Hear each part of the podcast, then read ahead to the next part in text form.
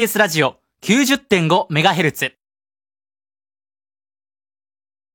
お聞きの放送は FM90.5MHz、AM954kHz、TBS ラジオです。一時をお知らせします。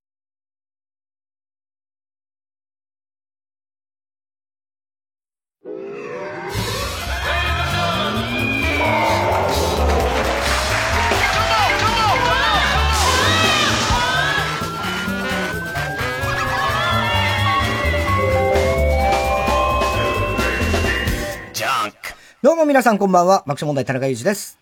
田中裕二の先祖の田中一郎左衛門。なんかね、あの、ファミリーヒストリーね。なんかいろんな人出てきてね。すごかったな。もう覚えらんないね。何を毎日。戦国お時代。ごり作ったんだって？おごりって九州の福岡県の。お前の祖先が。まあなんかそのおごり。おごりを作った？うんじゃあ作ったっていうかなんかインフラみたいな当時のね。したらしいのよ。全くだから知らないよ、俺は。ファミリーヒストリー。ええファミリーヒストリー。やってましたね。ファリミーじゃねえよ。ええファミリーヒストリー。そんなの分かってるっつね。ファリミーなんて言わない俺。なんかね、お前のとこすごいんじゃないかと思う。俺、予感してたんだよ。ほいで、あのー、俺がインタビュー受けた時に、スタッフに聞いたんだよ。田中んちって実は、もう、すごかったりするんじゃないの？太田さん、言わないでください、田中さんに。おごり作ったんです。ええおごりっていう、まあ、おごりって、ね、多分一般的にはそんな知らないと思いますけど。恐ろしいです、あの一族は、つって。スタッフが。あ、そうですか。びっくりしました。だから。またそれで東京出てきてるんですよ、あの田中一族は。だからバカだから、あの一族誰もそのこと知らないんですよ。そうなのよ。バカでしょ、あの一族は。つって言ってたよ、ええスタッフ。バカですよとは言わないでしょ。一族は恐ろしいです。いや、確かにね。戦国武将から始まってますよ。そう。島原の乱とかね。島原の乱から始まってんだろ、毎日。はい。そうみたい。すごいよ、初代だな。ねそうそうそう。だからそれはもう本当にもう全くわからないね。あんな、だから、すごいよね結局その田中じゃないです平田家っていうところがあってね。平田家ねそうそうそうだ田中からこういろいろこう分家してみたいになって、その平田家っていうのがすごかったんだよね、あれ。また銀行も作ってんだよな。銀行も作ってんだよ。あの銀行のあの名簿すごかったよな。全部田中だった取だけ、ええ平田でね平田だええ。あと全員田中っていうさ。全部田中だったからね、あれね。あれなんだあれ。そう。すごいよね。七五郎さんって俺のひいおじいちゃん。七五郎。そう、俺のひいおじいちゃんよ。あれがうん作ったの。だからその、だからその、な当時のメンバーあの、あん中いたんじゃない？いたの。うん。うん。なんとか銀行、もう名前忘れちゃったけど。なんとか銀行なんとってな銀行って福岡で。すごいよね。で、それを何？お前んちの家族は、誰も知らないわけ、そのことを。いや、だからうちの親父は、うん。だって、あの先宮製作所にもう一族が全員移ってきちゃったんでしょ？九州から。あまあ、っていうか、あの、それはまあそうね。全員じゃないけども、まあまあまあ、ある程度ね。うん。そう。そんなことはつゆ知らず、先宮で、うん。いや、だからうちの親父ネジ作ってたんだろ？お前の 親父。なんかネジ作ってマンホールに落っこったんだろ？バ、ベローズ？ベローズってなんだ？ベベローズってお前。何やってんだお前の親父は？やった、俺も知らねえんだよ。ベローズってそういえばよく聞いた。温度を感知してネジが伸び縮みする。伸び縮みすんだよ。何作ってんだよ、お前の親父は？いや、しだからそれで、サーモスタットみたいな花屋さんが喜んでるらしいじゃないの。そうだ、電車、電車。電車電車とかの、だから、自動制御装置だ温温度の。自動そう。それはね、言ってた。うんそれでマンホールに落ちたんだろお前マンホールに落ちたのも知ってる知ってる星座を見ながら歩ってて、マンホールに落ちたの。星を見てたら。マンホールに落ちたの正直、と書いて正直。はい正直と書いて、正直。すごいよええ人類生き残り研究会のとこまでは及ばなかったな、さすが NHK は。そこまで言ってなかったね。人類生き残り研究ええ会最後作ってね、宇宙人に騙されんだもんな。そうそうそうすごいよな。ね俺それ話したんだけどね。あ、そうなの？うん。そうね、だからそう、最後ね、本当にあの、あの何？田中一族の陰謀っていうのはさ、陰謀なんかしてないでしょ、何も。なんかすごいよね。うん。あのさ、お前が、に来たその謎の老婆の手紙ってとこはいはいはい。から始まるじゃない？うん。あれなんなの？あの老婆は。いや、だから、あの、だからうちの親父の、まあ、なんだろう、親戚筋。恐ろしい。なんかまあ俺も親戚精神の世界だよね。うん、そうね。割とね。本当にさそうそう、あの、いわゆる何なのこの謎の老婆田舎の豪族みたいな、なんかあの、すごいよね。そうそうそうす、お屋敷でな。なんかな。一通の手紙が謎の老婆から。届いて。だあれは、そうそう、あの、親父が死んだ時に。死んだ後に、超香典が。香典が来たの来たのよ。謎の老婆まあ。謎っていうか、別に、そんな。おごりうんでもおごりだし。住所見たらおごりだったとそうそう、田中。田中姓だったとそうそう、だから、あ、これ親戚だと。うん。だ別に。誰だかわからないってわけおごりに田中っていう親戚は今もちろん知ってるよ、みんな。で、うちの親父も当然何度も言ってるから。でもお前の心当たりがない。俺は分からないわけだわからない。そう。これ誰だろうってそうことになるわけだよね。で、まあ多分親戚のね、誰かでしょうけど、ただどんぐらいの近さなのかとかそういうのも分からない。わからない。で、お前それを知ら、なんか、お返しとかやったの？あれは。だから、それはお返しはしてるはずなんですよ。別に。それは自動的に。で、別に、あの、まあ、そのやりとりとかしなかったの、その時は。その時にやりとりはしてない謎のままだったんだ。うん。それを NHK が言ったら、出てきたね、謎の老婆が。本当に。ね89歳とかなんか言いながら。89歳出てきた。そう。はい、私が送りました。誰だお前はみたいなさ。もう怪しすぎるだろ。怪しかないでしょ、謎の老婆。全然怪しくないでしょ。私もよくわかりませんが、その前のことは、なんつって、うん調べてったら、あの方もた田中に嫁いできた人だからね。だから、もともと田中はそんな知らないわけじゃない知らないんだ。で、ところが引っ越してきたらもう周りが全部田中、なんだと、この田中一族なんだっつって。だからその義理のお母さん、やっぱり。本当田中一族の陰謀だよな、お前。いや、陰謀野球一族みたいな感じだよね。悪いことしたわけじゃないですからね。すごいよね。で、おごりを開拓して全部作っちゃったんでしょ？それも俺だ、同時だよ？一緒に知ったんだから、テレビで俺も知ったあれのだったんでしょ？それまでは。もう全然湿地帯で。湿地帯で人が住むような場所じゃなかったと。物も。それをこう、田中お前の祖先が出てきて。出てきて。全部それを開拓して。開拓してた。おごりという町を作ったと。それもその戦国時代に。戦国時代負けたんだよ、多分。負け戦で来て。それで、落ち、落ちてきて。落ちてきて、でももうここだったら、まあちょっと、密かにね。うん。密かにやるぞ。そうそう。で、いつか復讐してやるぞ。まあそう思ったかどうか知らないけど、ただやっぱ商売だったね。商売がすごいよ。ね、酒屋とか、あの、宅配、宅配じゃねえ、今で言う。ベローズまですぐもんね。ベローズもうちの親父だから。現代になるけども、なんだっけ、馬でね。馬でね？そう。なんかいろいろやって。あの、いわゆるこう、ゆ、ゆ、輸送ですよ。ね、今、今で言うアマゾン、アマゾンとか、うんうん、ね、佐賀急便みたいな、うんうん、ああいうの。そういうの元祖だ元祖みたいなのをやって。やって。うん、で、そっから今度、あれに行くんで、あの、ハゼロ、ろうそく、ろうそく。ろうそくを。これがそのすげえ。何なのお前。田中金。え？田中金なんだっけ？おごり金。おごり金。おごり金か。って言われたっていうのは、その、まあ、あんまりにもお金が儲かって。おごり金。その金で、それを銀行そう、それで、それがダメになんだけど、中国とかその辺からいっぱい安くろうそくが来るようになってダメなんだけど、そこに、これはいかんと。これうちはもうダメになるから、つってすぐに銀行。銀行に切り替えて。みたいよ。それが田中一族の陰謀。そう。すごいよね。全然知らん。頭取だけ別の名前で、あと全部田中なんだもんね。あれは。何なのあれ。わかんない。もう全然。全然それで、それを全く、そっから知らずに、東京に来んだよな、あの、正直がバカだから。だから、正直はさ、またトンチケ野郎だからさ、ここ出てきてさ。多分ね、正直は知って宮製作所に。うん。え？正直は多分ね、それぐらいは知ってだって自分のおじいちゃんだからね、要は。でも知ってたらさ、言ってそうなもんじゃない？あの性格から言って正直のせい。自分中の家系図とか作ってそうじゃん、いかにも。でも家系図は昔なんか調べて行ったりはしてたのよ。で、マンホール怒っちゃったんマンホールは落ちた後だけどね、全然ね。星を見て歩いてたら、そうそうそう。急になんか田中さんがいなくなったって言ったら、マンホール落起こしたの。で、それから何十年か経って、うちの親父がもう80いくつになって、もうボケるちょっと手前ぐらいよ。に、あのやっぱ天体望遠鏡みたいなうちあったわけよ。それでまた、夜ね、星空を見てたら、うわーっつって家に、家に駆け込んできたわけ。どうしたって言ったら、今流れ星が、僕に向かって、僕に向かって、向かってきたっつかなって。すごいな。いやー、で、見に行ったけど何にもないのよ。わかんない。何が起きたか。今向かってきたって流れ星って別に消えちゃうから。バーってこっちへ来た。こっちへ来た。見てたら、流れ星が自分に来て、落ちるんじゃないかって逃げてきたっていうだけの話まあそうだよ、ね。望遠鏡だからでかかったんでかかったんだろうね。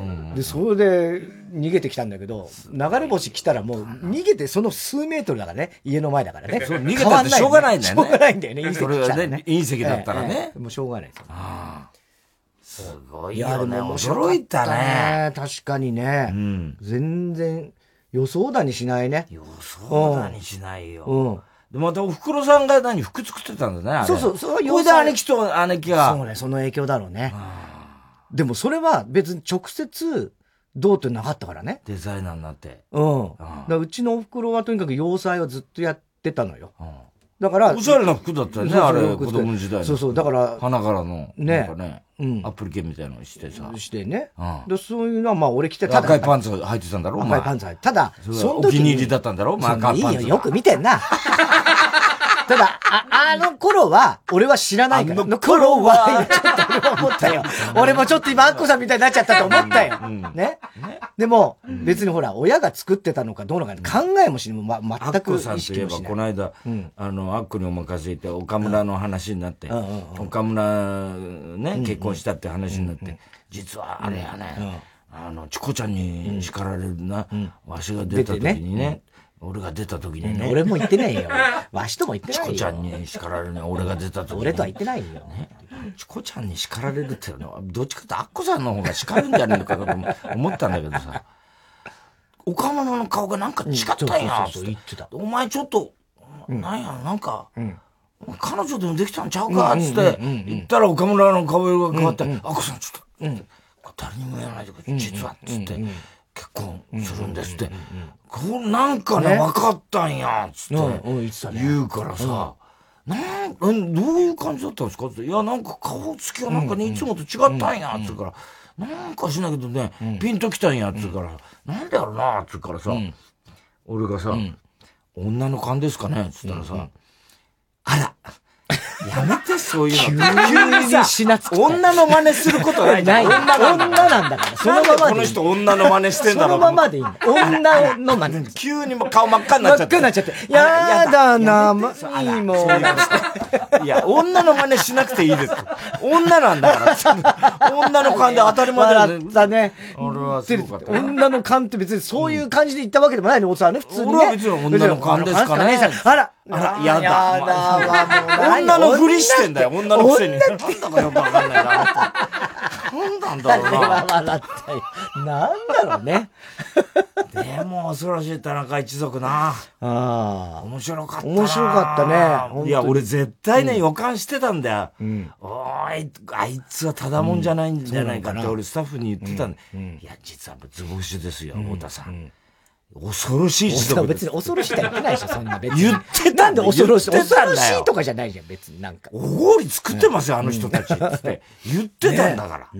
すごいよね。だから本当におごりとかほとんど行ったことないからね。うん。だからうちの袋死んだ後で、お前何？あの、高校生、ババチンとか出てきてたね。なんか。はいはい。ババチン。なんか真面目な顔してババチン。ババチン。なんかさ、暴力事件起こしてるくせにさ。起こしてねえよ。あの別に、その若い頃喧嘩はしたけど、別に、別になんか警察沙汰にもなってないし、事件にもなってないさ。喧嘩はしたよ。社会人になってから、ええ、親父狩りされそうになって。あ、親父狩りされそうになって。そいつらをボコボコにして閉めたってのはあったらしいけどね。でも別に。何真面目な顔してるのに語ってんだこいつと思って見てたけどさ。で、なんか同級生が言ってたけど、もう、お前高校時代から、うーちゃかは誰のものにもならないって言ってたんだね。わかんない覚えが。僕アイドルだから誰のものにもなりたくないって言ってましたって。言ってたね。高校時代から言ってたんだよ、お前ね。俺それは本当は言ってたのかなって俺もあれ見て思った。ああ、そうなのかなって。だから。すごいよね、やっぱ。ただ、お前って本当恐ろしい。交代持ってるしさ。いや、それはいいじゃん。やっぱすごいふてぶてしいんだよね。ふてぶてしいっつうかさ、どっこい生きてますみたいな感じじゃん、お前ってさ、なんかさ。よくよく俺も昨日見ててさ、よくよく考えて、やっぱ田中一族って恐ろしいなって、俺さ、しみじみ思いながら見てたのね。交代持ってるのから、ほんと関係ないいや、ほんと3本線出しちゃってさ。それはさ、何が？みたいな感じになってるけどさ、本当に。本当にさ、3本線入ってますけど、みたいな。さ、俺アディダスですけど、みたいな感じになってるけどさ、好きだけどね、すごいよね、本当ね。なんか、恐ろしいよね、お前って男は。昨日、だから俺もうよくよく考えてもさ、確かにでもそう、田中一族って、で、お前の兄貴はなんで顔を出さなかったもうあれもさ、俺も意味わかんないよ、お前の兄貴。何マスクして後ろ姿だよ。なんだよ、怪しいじゃねえか、お前。の出たくない出てんだろ、散々今までお前雑誌とかなんとかあ、どう、あ、でもそうかね。でもテレビとかはまあ出たことない出たことないのかもしんないけどさ、何も後ろ姿で、何なんだ、お前の一族。意味わかんねえわ、あのババアから何から。あの謎のババアもなんか着物着て出てきやがって。なんだか知んないけど、私が送りましたみたいな。気持ち悪いわ、お前の一族なんだ。いや、気持ち悪くないじゃない。不気味すぎるよ、なんだか知んないけどさ。ねどう九州だから本当一回行かなきゃいけねえかなって思っちゃうね、ああいうの見るとね。だからね、それで、田中っていう男はって俺もさ、つくづく考えたね、本当に。よく考えたらさ、お前クソ童貞だったわけやん、最初。始まりはさ、俺と出会った時。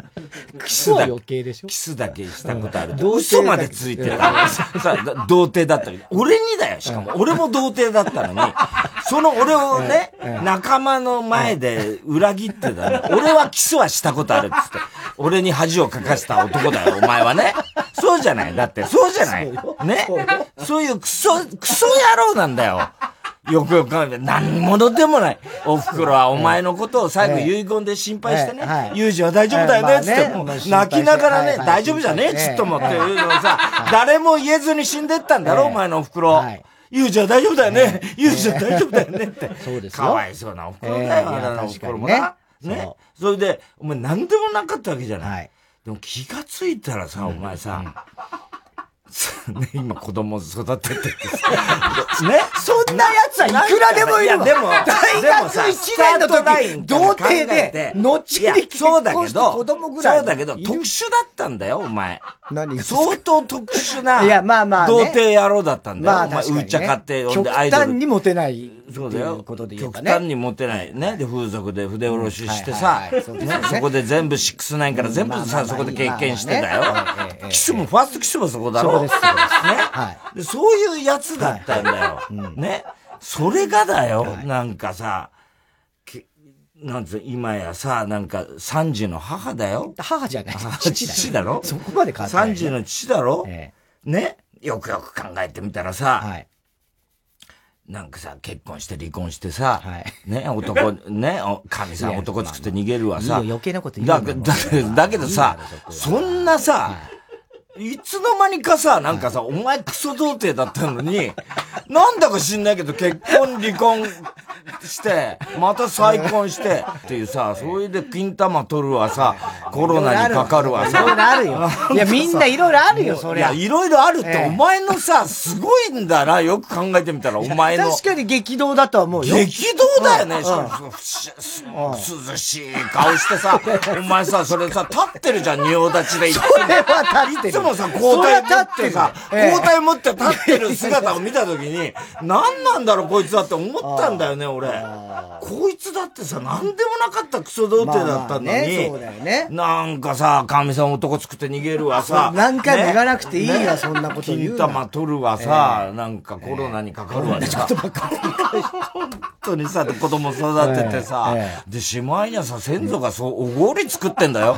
なんだこいつはって思ったよ、俺。こいつ恐ろしい。ね。ほんとどてらい男だなと思ったよ。だから、そう考えると、ほら、いろんな仕事をしてたじゃない、うん、僕の。ふてぶてしいんだよな、先祖がね。本当な。そう。だからさ、結局この、例えば俺の以降ね、うん、また100年後とか200年後とかさ、うん、漫才師がいたんだよ、みたいなことだえ 途切れるえ？また途切れちゃうんだ、一回。その、あれが？何が？その、あれが。途切れちゃうんだ、また。おごり作ったのと同じように。同じように。まあまあ、だからそれはどっかでまた途切れちゃうの？途切れるっていうか。移動すんだろうな？まあまあまあ、一族って、なんかで移動してそこを支配していく一族なんだよね、お前んちの一族って。まあ、支配はしてないけどね、別にね。うん。でも、ね。だからそういう。支配はしないけど、なんか、暗躍してるよね、すごく。そうな、暗躍っていうか、暗躍っていうかさ。まあでも確かに。牛耳ってんだよね、裏で。でも確かにその、なんつうの、商売人だったんだなっていう。一族で行動するよね、お前んちの一 いや、それは、どうだったかわかんないよ。だってそれ田舎ってそういうもんじゃない。いや、だって相模屋製作所もそうじゃん。ああ、一族一族。一族。まさにそう。一族でなんか日本をさ、うんなんか牛耳ろうとしてる感じじゃない？そうね。うん。で、うちの親父特許30いくつ申請したすごいよね、お前の親父。何なの、お前の親父。それすごいびっくりしたよ。いや、なんか特許や、あの、最後なんかちょっとお涙ちょうだいみたいな、新聞見て泣いてましたみたいなさ。うん。なんだあれ？まあまあ、あれはいいじゃない、うちの親父、まあでもよくないっすからね。今見てんじゃないですかね、みたいな気持ち悪い。いいよ、それは。しょうがないし。なんだよ、お前。そういうもんだよ。そんな、もう、もっと恐ろしい一族だよ、お前。そんなことで済まされないよ。まあね。お前の一族は。え？ふてぶてしいもん。だってなんか。してないいや、悪いことしてないけど、なんか、いつの間にか、すごいことをやってんだよね、お前って。まあまあね。まあね。だって3本出てんだよ。なんでそこは、なんか、包帯持っています。だってお前さ、復帰した時テレ朝だ、ね、俺をいまだに覚えてるけど、なんか、あの、テレ朝の、俺の楽屋に、打ち合わせ終わった時に、お前がもう、なんか別に、何にも別に、あの、何にもな、なくさ、ガチャッと開けて入ってきたの。で、まあ、一応そういうことだから、みたいな、すっごいなんかさ、なんかさ、前、それが、俺前とずっと会わなかった時の。まあ、3週間ぐらいね。3週間ぐらい会わなかった。で、再会した時の、再会っていうのはもう大げさだけど、なんかお前が復帰して、顔、初めて顔合わせた時の、アークだ、アーク。アークの時の最初なんだよ。で、俺が別に楽屋でさ、こうやって、なんか、あの、普通にさ、あの、なんかパソコンやってたらさ、ガシャッと開いてさ、もう、なん、何事もなかったよ。いやいやいや、それはさ、なんか。まあ、まあ、そういうことだから。いや、それはそう、そんな感じじゃない、普通。お前逆でもさ、ふてぶてしい感じのさ、逆の立場でもそうじゃない。何がどういうことなの？みたいな感じのさ、やつだったじゃん。なんか。だって変に、いやー、ごめんねおかげさまで、みたいな。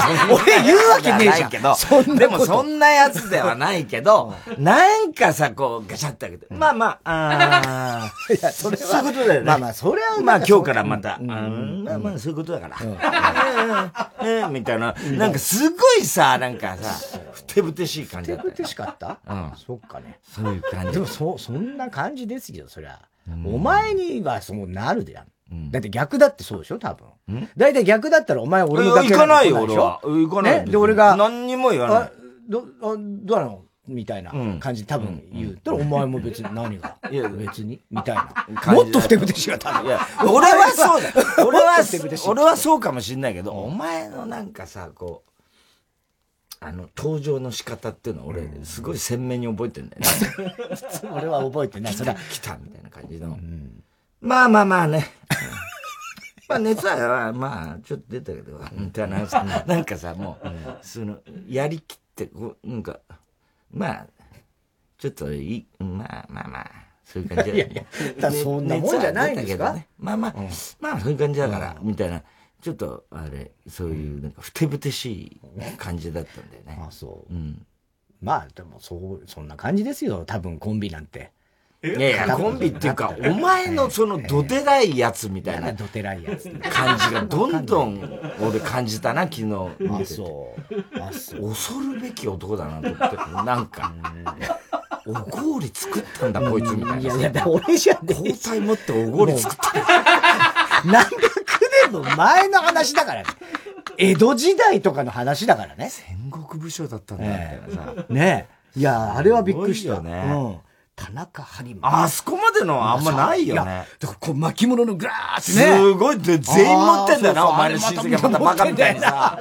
巻物出してくんだな、どんどん。これがね、なんなんだろう。さんはね、ここですね、みたいな。この。すごいよね。ね。あの資料のあれね。だあれさ、あれいうのって何？俺わかんないんだけど。ないだろ、普通んち。いや、あの、俺の、もうあそこに登場するようになるの、そのうち。それはねえのか、もう。書き足されてるってこと？どうなんの？ああいうのって。あ、でもそっか、その、ん？そうだ、その後ももう行ってるからな。うん、だから、厳密に言うと、うちの、あれが、まあちょっと別れたりなんかしてるから、そっち行っちゃってんだろうな。うん。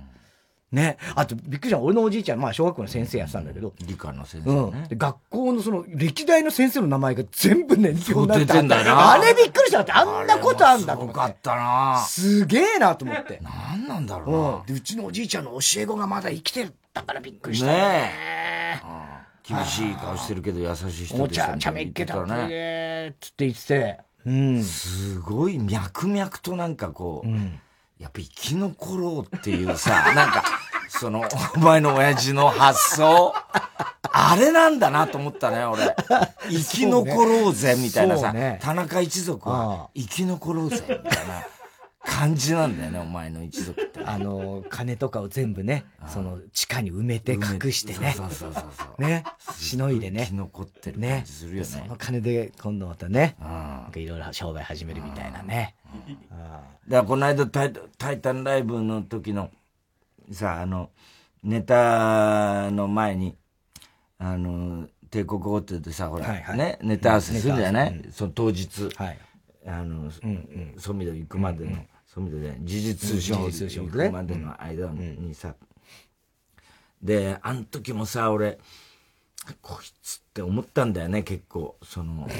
な、もう全然前だしな。何なんかさ、あのー、あ、タイタンライブの前の、うん、当日って、うんうんうん、なんか体調悪くなるじゃん。なん、緊張もあんだろうけど。あ、そう。うん。なんか俺いつもそうなんだよ。あ、そうなの。なんかおなお腹痛かったり、なんかこう、食欲なかったり、だからほとんど、もう朝から何も食わずに、で、帝国ホテル入るんだよ。ね。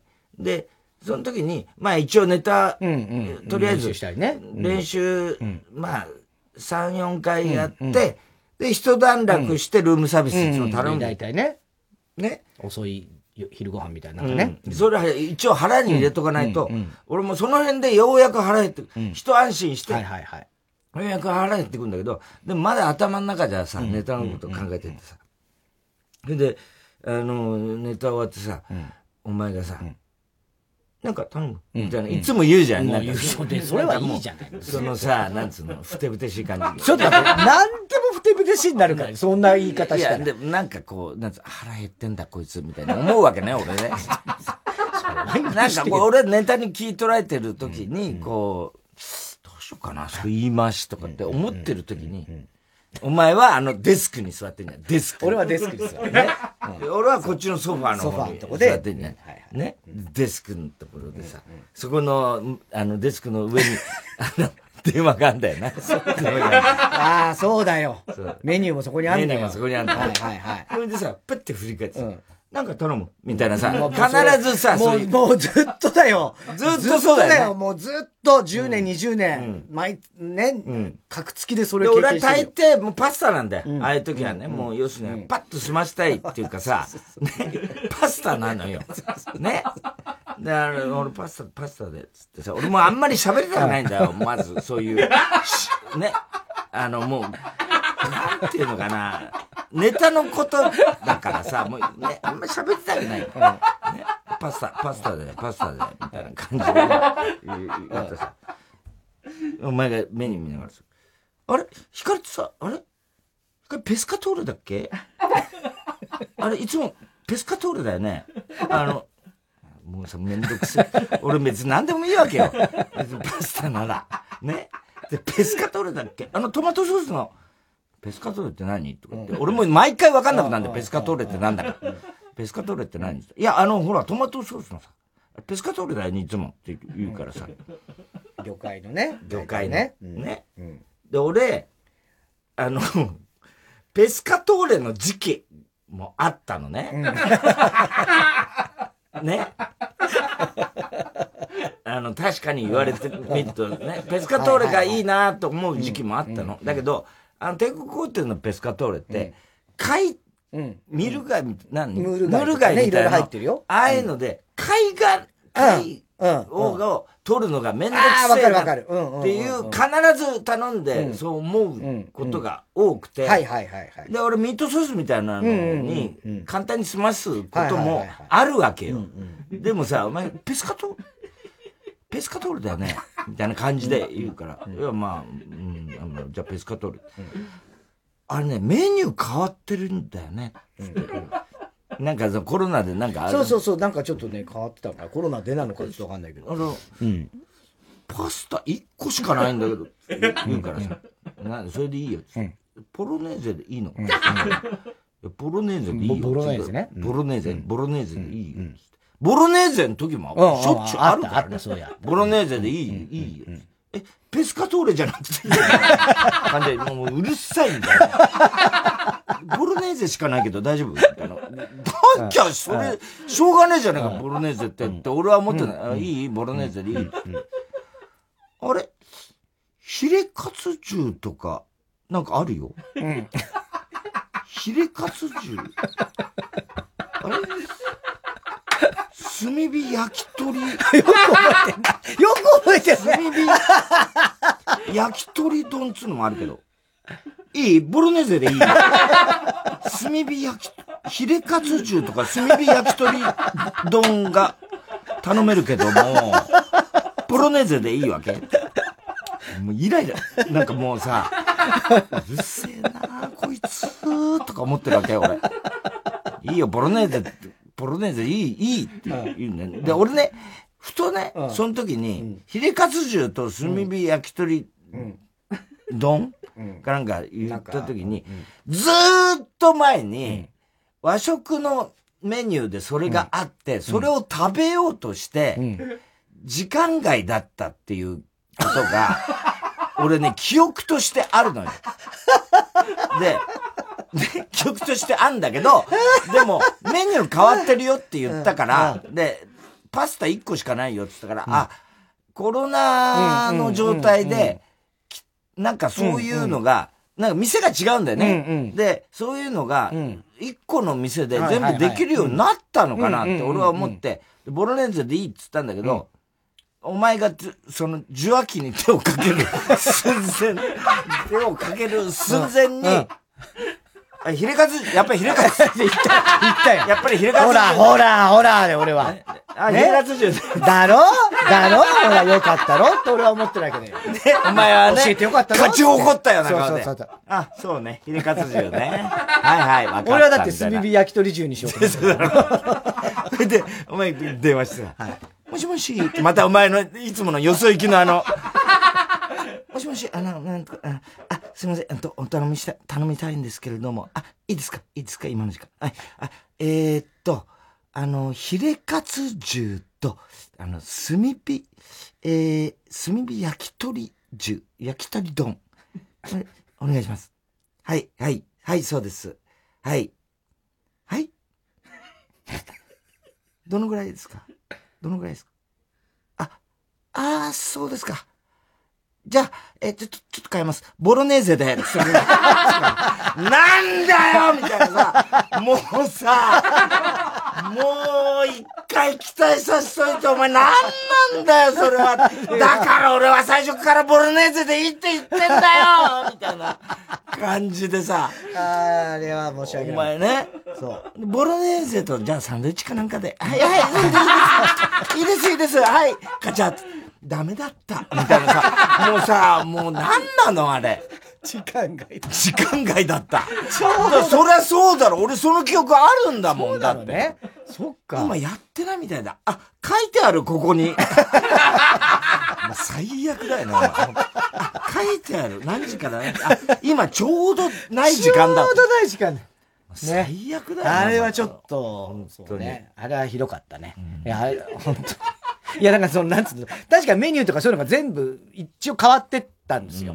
だから俺も、あれ？これ頼めるようになったのかな？みたいなのもあって、こう全部ね、割とこう近いところに書いてあって、あんま今まで見てなかったような気がするんだよ。その 炭火焼き鳥重なんて俺見逃すわけない。振り回されんだよな、この男には。まあまあまあ、あれは 申し訳なかった。この間山田さんとね、山田正と太田光物語ね、見ましたよ。見た見ましたよ、リアルタイムで。いや、面白かったよ。面白いだもう山田正人って面白いね。あの、あの形式？要は、あストップモーションつんだよ。あいや、また、いわくね。山田さん。なんとかかんとかね、それでなんとかしたのでやったどうですか？どうですか？横にいる、そう。お前が喋れみたいな。そうそうそう。どうですか？ここまでみたいな。あれな。あれすごいんだよ。うちの俺とか親父の会話がさ、やたら熱いんだよ、もう。父さん見てくれみたいな感じになってんだよ。俺には夢があるんやみたいなさ。なんじゃないよ。そんなわけで。本当にさ。で、行ったらさ、高田先生がもうとにかく早いから、あの人ね。入りが、あの、10分ぐらい早く着くっていうからさ、ザ・高円寺と行って、はい。はい、俺30分ぐらい行ったらさ、もう先生来てんだよ。えー、早いんだ、とにかく。ね。ね。もうだからもう、ビバリー終わってすぐ来たみたいな？なんかよくわかんないけど、で、一応、あの、舞台とか見てさ、ここ、ここで先生がやってて、いや、お久しぶりですってもう会うのもさ、久々だったから、俺も。で、楽屋でさ、先生とさ、山田正人とさ、で、松村君も後から来て、ほいで、いろいろまあ、もう先生がもうとにかくまた速射法のように話すわけ。で、それはいいんだけど、俺、先生ね、にコロナうつし、もしね、なんかあったらいけないと思うじゃない。で、松村くんだよ。もうさ、もう飛沫すごいからさ、松村くんさ。ねで、松村くん来てさ、またやたら緊張してんだ、松村くんが。なんだか知んないけど。あの、前説。で、前説で、俺それ知らなくてさ、何この人ネタ調達して一生懸命やってんのかなと思ってさ、前説でネタやることになったらしくて、やたら緊張してんだよ。で、松村くんがさ、またさ、マスク一応してんだけどさ、こうやってマスクしながらもさ、うん、顎にしてんだよ、マスクを、ね。ほいでさ、松村君さ、って言うとさ、うん、あのこうやって、普段は黙ってる時はね、うん、あの、口のところにしてんだけど、うんうん、松村君って言うとさ、はい、ああ、そうそうマスク避けてさ、マスク、マスク避けて喋るんだよ。だからさ、もう俺もさ、普段そんな、ま、マスクの、人のマスクの注意なんか初めてした俺、先生いるから、あ、松村、ちょっと、あの、あげて、それ。もうさ、マスク警察みたいになっちゃってさ、まず、ああ、すまない、まず、その、あげてさ、メニューこっちで先生と話してて、そうするとまたさ、松村君に話しかけると、あ、それはですねってマスク下げてさ、やると、松村君いいからあげて、その、マスクあげて、マスクあげて、つってさ、もういちいちマスク警察だよ、俺。だけど、そんな、その調子で多分ビバリーもずっとそれでやってるわけだから、ビバリーもまあまあ、アクリルあるからね。アクリルはあるだろうけどね。だけどさ。でもなんか前後でね、その調子でやってるあれ、ね、いやいや、ビバリーはだからマスクはしてないだろうけどね。当然ね。まあね、本番中ね。気が気じゃなくてさ、松村君がさ。いやー、わかるわ。なんかその感じ。また山田さんのさ、娘とさ、奥さんとさ、来てさ、また娘っていうのがさ、綺麗なんだよ。そう。へほいでさ、もう、あの、社会人なんだけど、ほいで、あの、小学生の時からもう、高田先生、もよく知ってんだって。松村君も、桜子ちゃん大きくなったね、なんて、桜子ちゃんっつうんだけど、ほいで、あの、ずっとね、あの、小学生の時にね、初めて見た、もう英才教育で、初めて見たのが高田先生の落語なんだ。ええー、そっからもう落語を叩き込んで、で、三味線だ、ことだ、全部習わして、そうなの？で、山田正人がもう大好きな男は辛いよシリーズ。それを小学生のうちに全シリーズ見てたんだって。よくでも付き合ってみた、教育やりましたわとか言って。すごいね。うん。で、もう、おことの発表会とか、うん、もう、あの、お座敷取って、うん、で、松村君と高田先生呼んで、やったりして、えー、そうなの？英才教育ですわつってさ、うんうん、もう大変でしたなんてさ、うん、娘さんもさ、もう桜子ちゃんもさ、もう、全部英才教育受けました。今やってんの？今何やってんの？って言ったら、あの、北海道でアイヌ民族の研究してますんで。ええーどうしてそうなったみたいなさ。まあね。全然わかんないんだよ、途中の。途中がないからね。ね。へえ。すごいんだよ。北海道の農家を行って、今、アイヌの民族の研究してます。はあ、すごいね。で、うちの父がいつもね、本当わけわかんないこと言ってごめんなさいって言ってんだけど、お前もわけわかんないわ。いやいやいやいや、それはいいじゃん。もう、北海道はいいとこでなんつってさ、あの、トマトみんなトマトがね、すごいんですって。みんなトマト作ってんですって。もうトマトしかないんですよ。って言うんだよ。言うんだよ。ほいで、あの、私の家もね、うん、あの、家、私が留守にしてるとね、うん、隣の家の人がね、うん、トマトをね、あの、ドアノブにかけといてくれるんです。言うんだよ、で、それぐらいトマトがすごいんです。でもあ、あんたのとこでもトマト作ってんだよね、みたいなさ。トマトだらけなんだって。あ、そうなの、うん、でも、北海道だからね、うん、別にトマトだけじゃないもんね。いくらでも色がないんです。いや、じゃがいももっとあると思う。奥さんもさ、私もこの間初めて行ったんですけど、いいとこですよ、なんて言ってんだよ。なんだかさ、もうよくわかんないんだよ。よくわかんないんだよ、あの一族も。山田一族。俺さ、頭いいんだよ、その娘ってのさ、松下政経塾行ってたんだよ。ええー、そっからミス日本にな選ばれて、えー、そっから北海道移り住んだっつうんだよ。その間が抜けてるだろうと思うんだけど、よくわかんないんだよ。女優さんとかになった方がいいんじゃない？って言ったらさ、山田さんが、僕もね、そうしたいんですわ、もう女優になってくれたら、もう芸能界に入ってくれたらね、安心なんですけど、もうね、やっぱり芸能界の方がね、安心でしょつうけど、どう考えても農家のが安心だろう。逆だよね、普通はね。一般的には逆だけど、ね、やっぱり芸能界いい人ばっかりやからね、うん、芸能界に入ってくれたらええな思ってるんですけどね。今、北海道の農家でさ、もう心配でしょうがないって、そっちのが心配じゃねえかって芸能界のがと思うけど。よくわかんないな、あの家族も。へえ、うん、すげえな。すごいよ。あ、そう、桜子ちゃん。うん。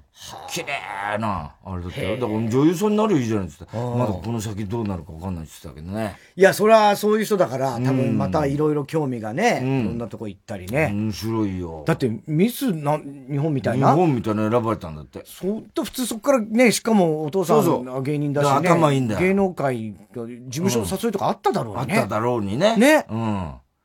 そういうの断ってもう北海道行っちゃってそうなんだ。そういえば、この間、あの、乃木坂のさ、あの、中田香奈ちゃん、この番組いつも聞いてくる。中田ちゃん、また、あれ、写真集出すやろ？そう、写真集出して。綺麗だな、あの子そうなのよ。すごい、綺麗ないい写真集出したんだけど、で、乃木坂をこの間卒業したんですよ。あ、そうなんそう。で、この間日曜日卒業のイベントがあって、それ終わりでネットエムリリングに来たの。ああ、卒業して。卒業して。初仕事だ。初仕事が。ね。で、その時に楽屋に挨拶に来てくれて、うん、で、まあその日卒業っていうのは俺聞いてたから、うん、ああ、今日卒業だったんでしょ？つったらもう目が腫れてんのよ。もうもうね。泣いちゃって、ね、目腫れてるね。そうなんですよ。もうずっと泣いちゃって目が腫れたまま来ちゃいました。なんて言って、かわいそうって卒業だから。本人の意思だし。別に全然あの、かわいそうではない本人の意思で卒業だから。で、あのー、実は、俺すいません。つって、その写真集をね、うん。ね、あ、いただいて。あ、あ、これなんかすごいね、なんか、評判いいんでしょなんて。俺ちらっとネットで見たけど、すごい綺麗な。そう、可愛い。あ、すごいじゃんって言って、ありがとうねって言ったら、あと実はもう一冊って、日野さんに。え日野？日野さんに、このラジオ聞いてるから。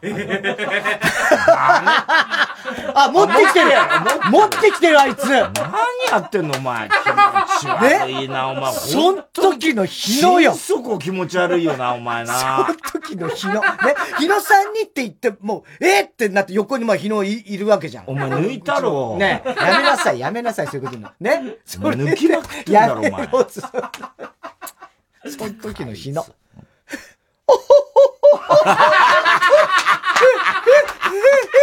こんなやめろよ。スッともらえ、バカ野郎。時間取らすなよ、お前は。超気持ち悪い。超気持ち悪いよ、それ、お前。お前すげえな、つって。え、いやいやいやいやいや、かなちゃん、え、いいのみたいになって、こんなこと。お前、ありがとね、ごめんね。気持ち悪いファンだよ、それが。ね、言ってもらって、は、は、は、なんつって。そしたらさ、あいつもう、すぐしまうの。なんか怖いのか、取られるの。取られ、わかんねえんだけど。誰も取らないよ、お前。怖い。バンだから。つって、で、まあ挨拶して、あ、じゃあ今日よろしくお願いしますって、まあ、ね、出てった。もう、ああ、もう、つってもカバンの中にしまったけど、俺さ、ね、ね、あの、もらってさ、まあ、パッとこう開くじゃん、一応、そのね。で、したら、最初のページのとこにあの、田中さんへってサイン会ね、あの、いつもありがとうございますみたいななんか一言書いてあって、それ見たから、そんな書いてあるわけで。乃木坂だっつってんね。それ、そんなのさ、ね、こう見るじゃん。もうあいつもう見もしや、もう、もうなお揃いをののいて、もう、ははーってもらって、そのままカバンに入れたから、万引き犯みたいに万引き犯みたいに。お前さ、なんか。さ、君やが見てる。君やまたスケベな顔して見てる。君やがエロい目で見て。いや、結構だからちょっとあの、セクシーな写真とかもいろいろ綺麗な、あんのよ。で、で、つったらさ、サインがあったから、お前ちょっと開いてみ？そうだよ。ね、お前なんかって言ったら、ったらさ、日野さんってやっぱメッセージ書いてあってさ、は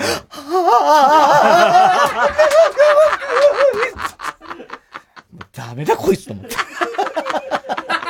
ね、ということで、かなちゃんも本当に卒業ということでね、おめでとうございました。これから雀荘やりたいって言ってるよ。雀荘やり雀荘やりたいって。だ田中さん来てください。経営すんの？雀荘を作りたいんだって。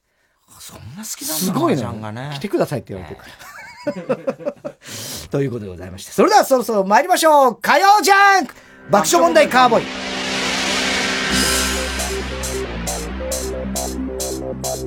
改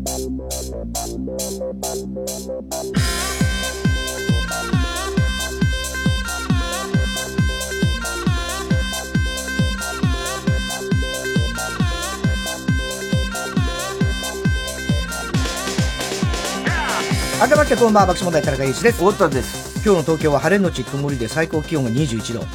明日水曜日も晴れのち曇りで21度。木曜日は晴れて暖かいですが金曜日からぐっと寒くなりますえー、日中も17度前後という日が続くと。まあ、ただ天気は割と良さそうですね。うん、えー、今週はね。うん、えー、今日も紹介したハガキメールの方には、オリジナルステッカー、特に印象の方1名の方には番組特製のクリアファイルを差し上げます。火曜ジャンク爆笑問題カーボーイ TBS ラジオジャンク。この時間は小学館中外製薬三和シャッター総合人材サービス申請梱包他各社の提供でお送りします。誰かに本を送ったことってありますか？11月1日は本の日。それを記念して全国の書店ではギフトブックキャンペーンを実施します。詳しくは「本の日小学館」で検索。大切な人に本を送ってみませんか？小学館は本の日を応援しています。中外製薬って世界でも症例の少ない病気に立ち向かってるらしいですね。それに比べて僕は入社前から怯えてばかりです。恐怖心のない人は生き残れないんですよ。僕があちらの世界で生き残れなかったようにね。おい怖い。TBS ラジオ公演漫画都市東京。日本の漫画、アニメ、ゲーム特撮2020東京の破壊と復興の歴史が日常がそこにある。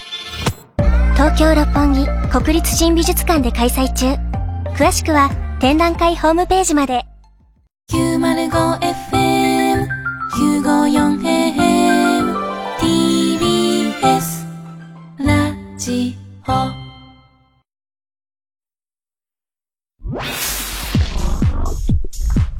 火曜ジャンク爆笑問題カーボーイ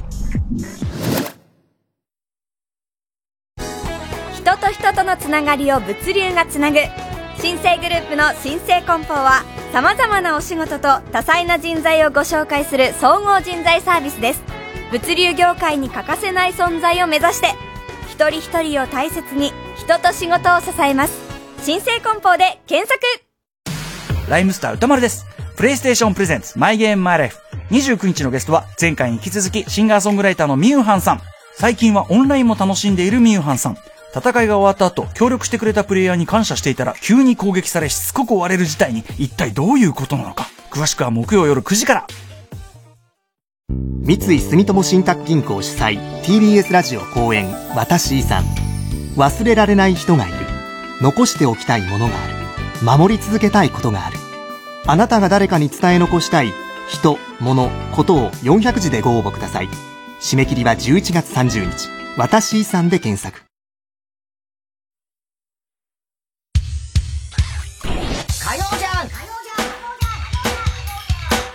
爆笑問題カーボーイさあ、それではコーナーいきます。今週の思っちゃった。はい、今週あった出来事を受けて皆さんが思ってしまったこと、想像してしまったことを募集しております。えー、シータン応援ネーム、藤田悦シータン。読んでくれたら嬉しいタン。うん。リサ、オリコンチャートで、シングル、アルバム同時1位、うん。宇多田ヒカル以来の快挙、うん。という記事を読んで思っちゃった。うん。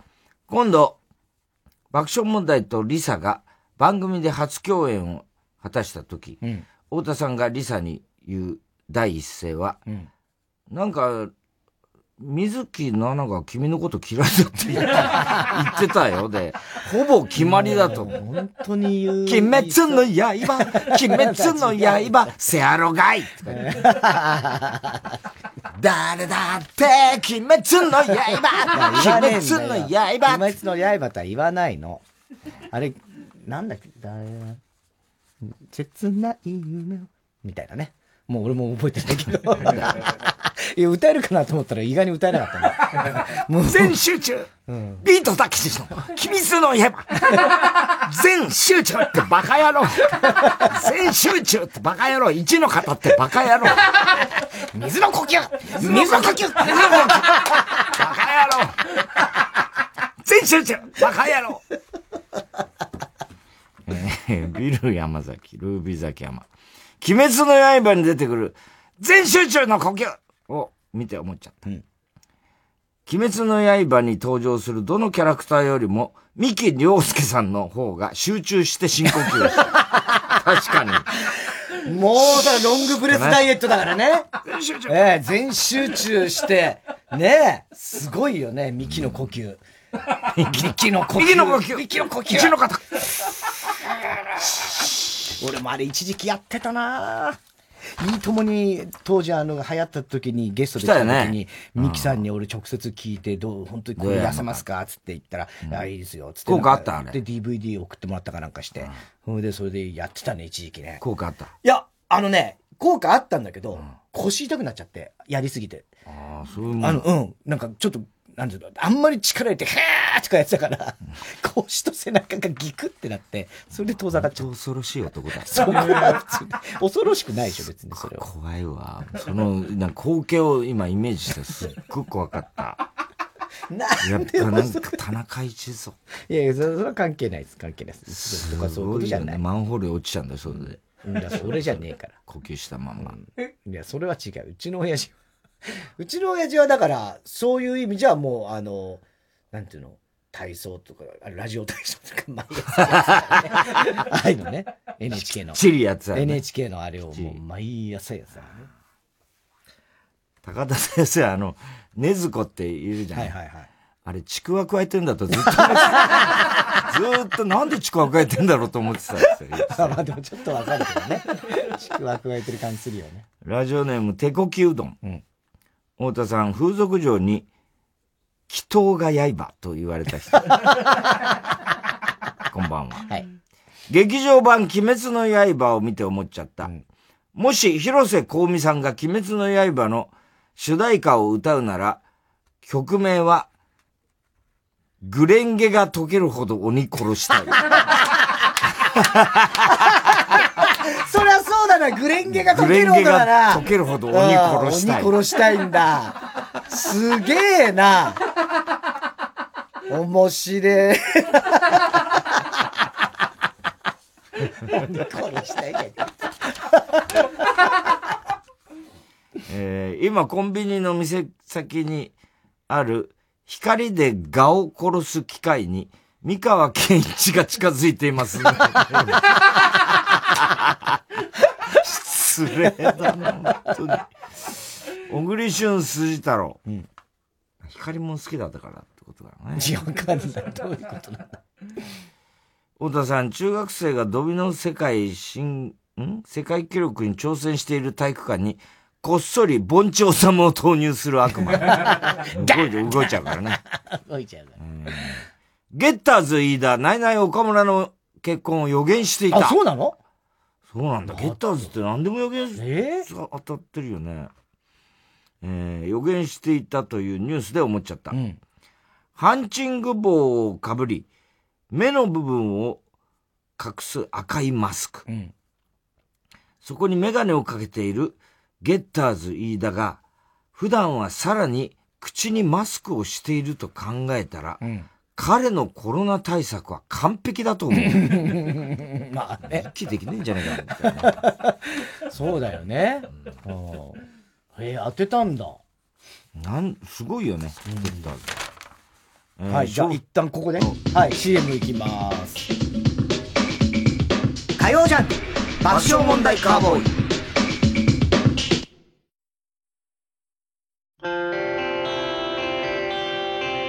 ここでシーズゴーンのオレンジをお聴きください。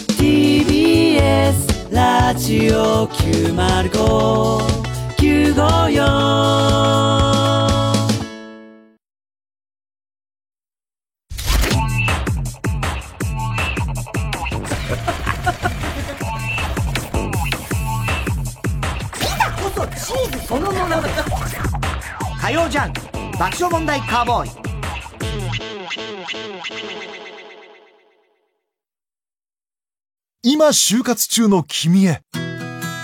大丈夫。この経験できっと君は成長している。悩んでいるなら一度三話シャッターを訪ねてみてください。悩みを乗り越えた先輩たちが笑顔で活躍しています。三話シャッター。後ろシティの金子学です。明日は大義です。11月24日から27日までザ・高円寺2で後ろシティ単独ライブ出来たてのバランスを開催します今年の見どころは例年以上に小道具にこだわったコントがあったりしますので皆さん楽しみにしててください。はいそして今年もオール新作になっておりますのでその辺も楽しみに見てください、うん、そして今回はライブ配信も行います。ライブ配信チケットは絶賛販売中。詳しくは TBS ラジオイベントページをご覧ください。毎週水曜深夜0時から放送中。うしろシティ星のギガボディも聞いてね。俺たちがコメディアンだ 905FM954AM TBS ラジオ。TBS ラジオジャンクこの時間は小学館中外製薬三和シャッター総合人材サービス申請梱包他各社の提供でお送りしました。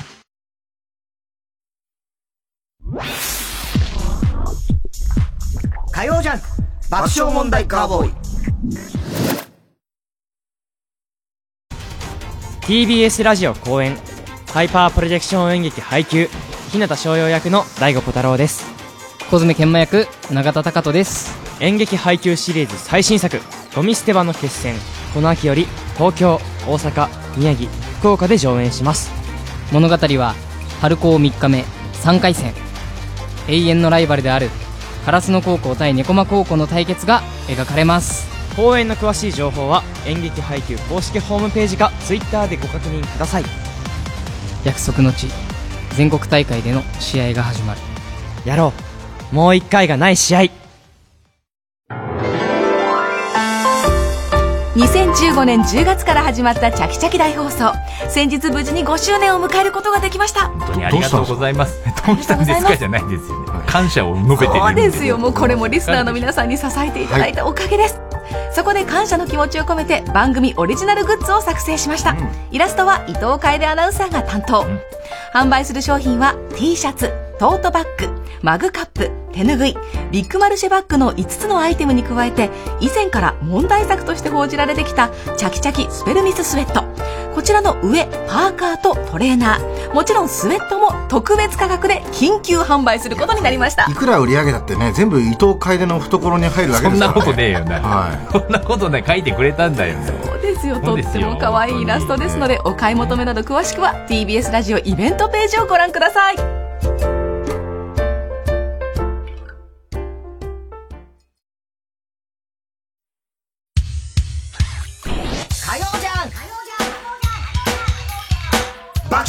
カーボーイ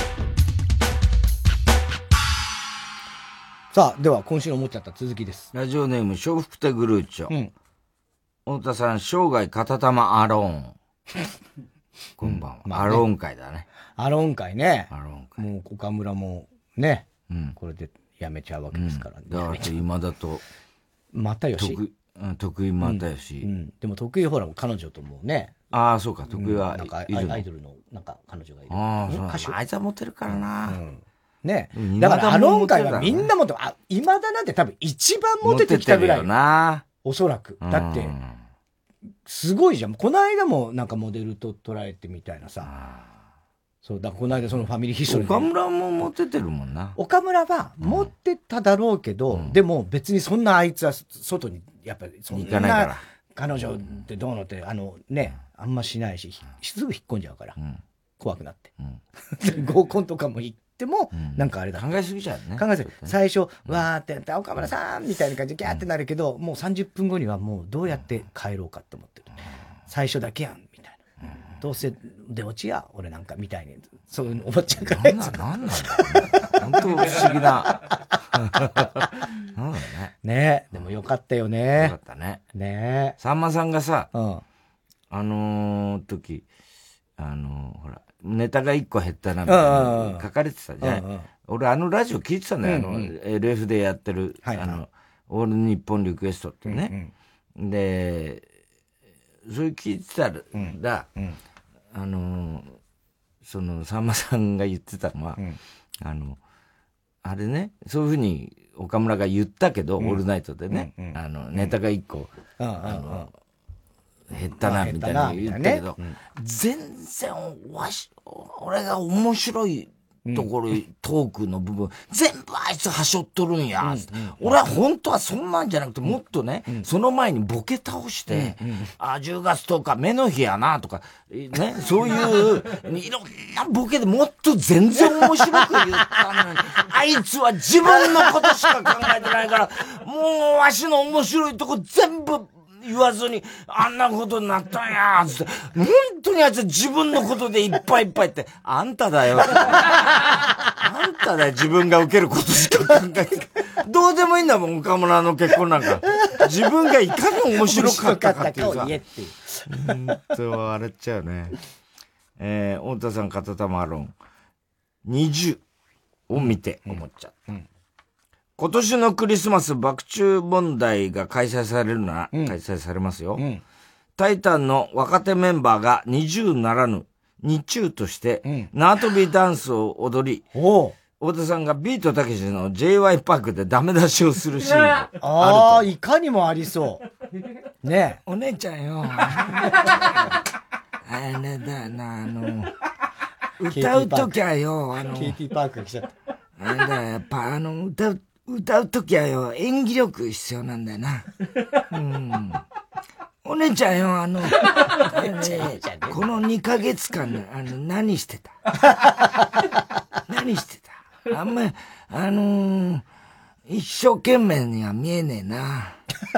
結構きついこともお姉ちゃんね。ねきついこともね。うん、すごく努力する、あのー、あれがよく分かったな。うん、全然。お姉ちゃんさ、あの、あの、今緊張してんだろ？あの、うん、でもすごくあの、表情があの、人を明るくするやな。うん、じゃあ踊ってください。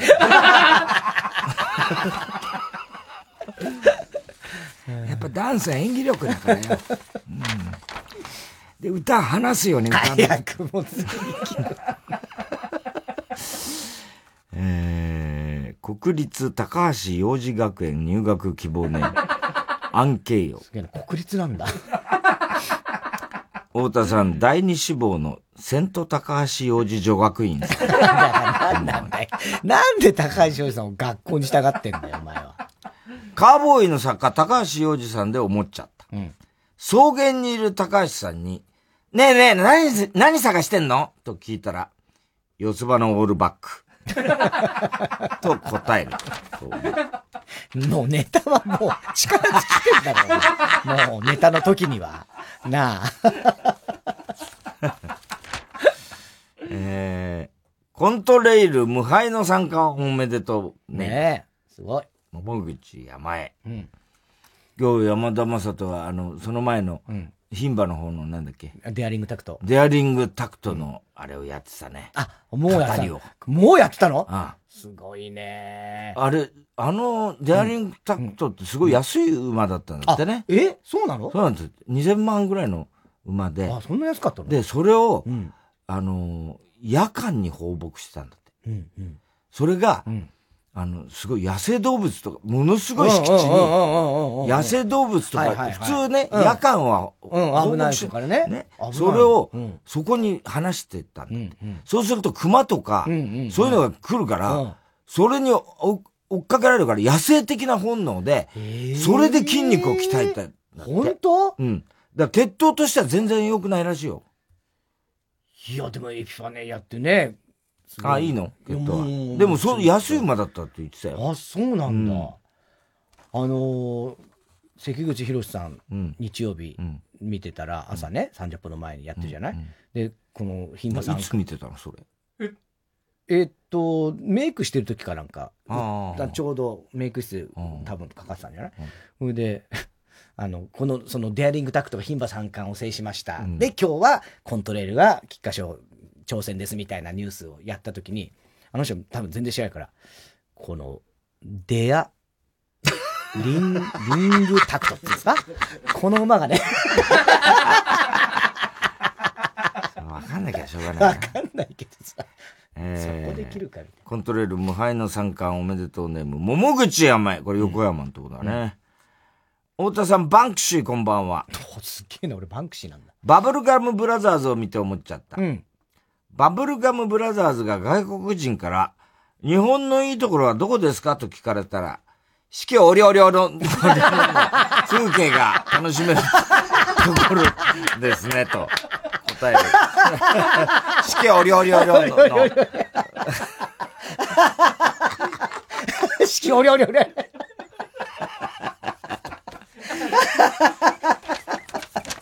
素晴らしいね、この作品。えー、島尾ネーム、広田つの改め、初代広田つの。太田さん、インスタグラムに最新の前戯を投稿してバズらせる 前戯インフルエンサー。こんばんは。ドラえもんを見て思っちゃった。僕がもしのび太くんだったら、ドラえもんに頼んで、タイム風呂敷で、ローラを親しみやすかったあの頃のローラに戻してもらうと思う。わかるわ。ローラ出なくなっちゃったもんな。バラエティとかな。そうなん出なくなっちゃったし、もうなんかもう外国のアーティストみたいなおばちゃんでいいだろうもうだけど、ローラ確かにあの、ねえ、いいともの打ち上げでゲロ吐いた頃のローラ。あれは凄まじかったな、あれはな。ローラ、帰ってきてくれ。えー、郵便番号 107-8066TBS ラジオ火曜ジャンク爆笑問題カーボーイメールアドレスは爆笑アットマーク TBS.CO.JP 今週のもっちゃったの係までお待ちしております。TBS ラジオ今週の推薦曲ロットバルト・バロン極彩 IGLS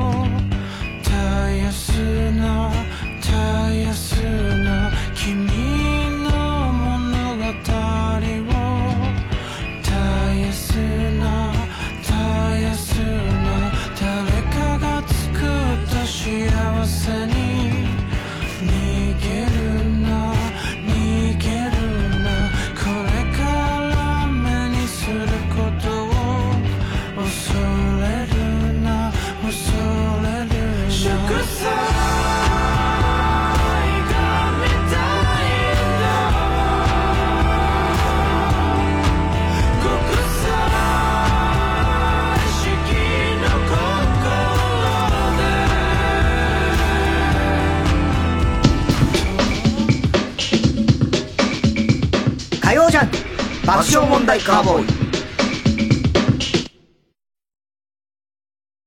TBS ラジオジャンク。この時間は小学館中外製薬三和シャッター総合人材サービス新生梱包。他各社の提供でお送りします。今発売中の漫画雑誌「スペリオール」は私トウミが表紙を務めてます。人気連載作「外周一色」のヒロインみちるちゃんのコスプレを披露。トウミもたくさんの漫画も皆さん要チェックですよビッグコミックスペリオールは第2第4金曜日発売。小学館。時代を超えて愛される名曲を凛々しく穏やかに歌い継ぐ。TBS ラジオ公演フォレスタコンサート in 高等は11月3日祝日の火曜日。ティアラ高等大ホールで開催します。チケット好評販売中。コーラスグループフォレスタによる美しいハーモニーをぜひ会場でご堪能ください。お問い合わせはサンライズプロモーション東京0570-003337 0570-003337または TBS ラジオのホームページイベント情報をご覧ください。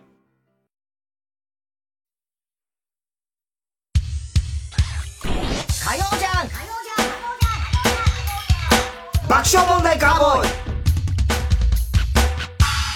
さあ、続いては、グレタ・トゥンベリ文学賞。はい、いい文章の中にグレタ・トゥンベリを自然に入れるコーナーです。グレタだけでも、トゥンベリだけでも結構です。ラジオネーム、4番君を。メジャーリーグはまさに夢の舞台だ。日本で結果を残せば、毎年、10億円規模の年俸を手にし、勝ち負け関係なく与えられた仕事を全うすれば、さらにインセンティブを手にする。またメジャーリーグの契約では、トレードの拒否権や家族旅行の旅費、持ち家すらも球団から与えられることもある。まさに、イタレリ・トゥンベリだ。待遇だ。金ばっかりのこと言ってるけど、メジャーリーグ。まあね、年金もあるしね。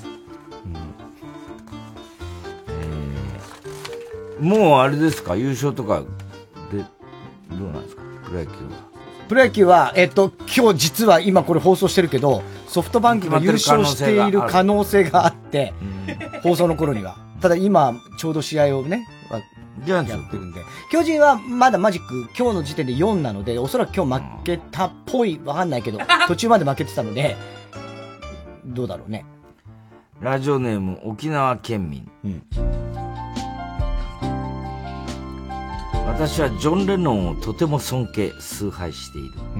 彼は1940年生まれだから、生きていれば今年は80歳を迎えていた。暗殺されたのが1980年。あれから40年を迎える。ジョン・レノン。彼の音楽人生の原点は、やはりビートルズ時代であろう。そのビートルズ時代の傑作は、やはりこの2曲だろう。オブラディ・オグレタと、ストゥンベリー・フォー・フィールズ・フォーエバー。オブラディ・オグレタと、ストゥンベリー・フィールズ・フォーエバー。ね、ポールだよね。や両方ともポール？ストロベリーフィールズは違うね。あの、オブラデオブラダポールだろうね、あの曲が多分ね。レノン・マッカートニーでしょでもまあ、レモン、レノン・マッカートニーがほとんどだろうけどね。うん。実際は、どっちかだもんね、ほぼね。えー、ラジオネーム、小栗旬筋太郎は、ケンニョンカップを提出するとき、二礼二拍手一礼する藤岡弘を応援している。オリンピックでは、日本代表選手たちから数々の名言が生まれてきた。競泳、北島京、康介。超気持ちいいマラソン、有森優子。自分で自分を褒めてあげたい。柔道、谷良子。田村で金、谷でも金。競泳、岩崎京子。今まで生きてきた中で一番幸せです。マラソン、高橋直子。とっても楽しい42トゥンベリキュー 5, 5キロでした。全然だね。42トゥンベリキュー5キロでした。全然、ベリキューって、ベリキュー5キロ。全然だ。42.195キロ。42トゥンベリキュー5キロ。全然。しかも振りなけ。もうちょっと2つぐらいでいいだろ。どんだけ入れたんだよ。確かに名言多いけど。ラジオネーム極東ベイクライト。夫。ただいまあれ？どうしたんだよテレビもつけずに。妻。ねえあなた、浮気してるでしょ。え？いや、そんなことするわけないだろ。とぼけないでよじゃああの洗濯物は何なのよせ、洗濯物？この間の出張の時の洗濯物あなたの着ていたワイシャトゥンベリに真っ赤な クトゥンベリがベットゥンベリついてたのよ。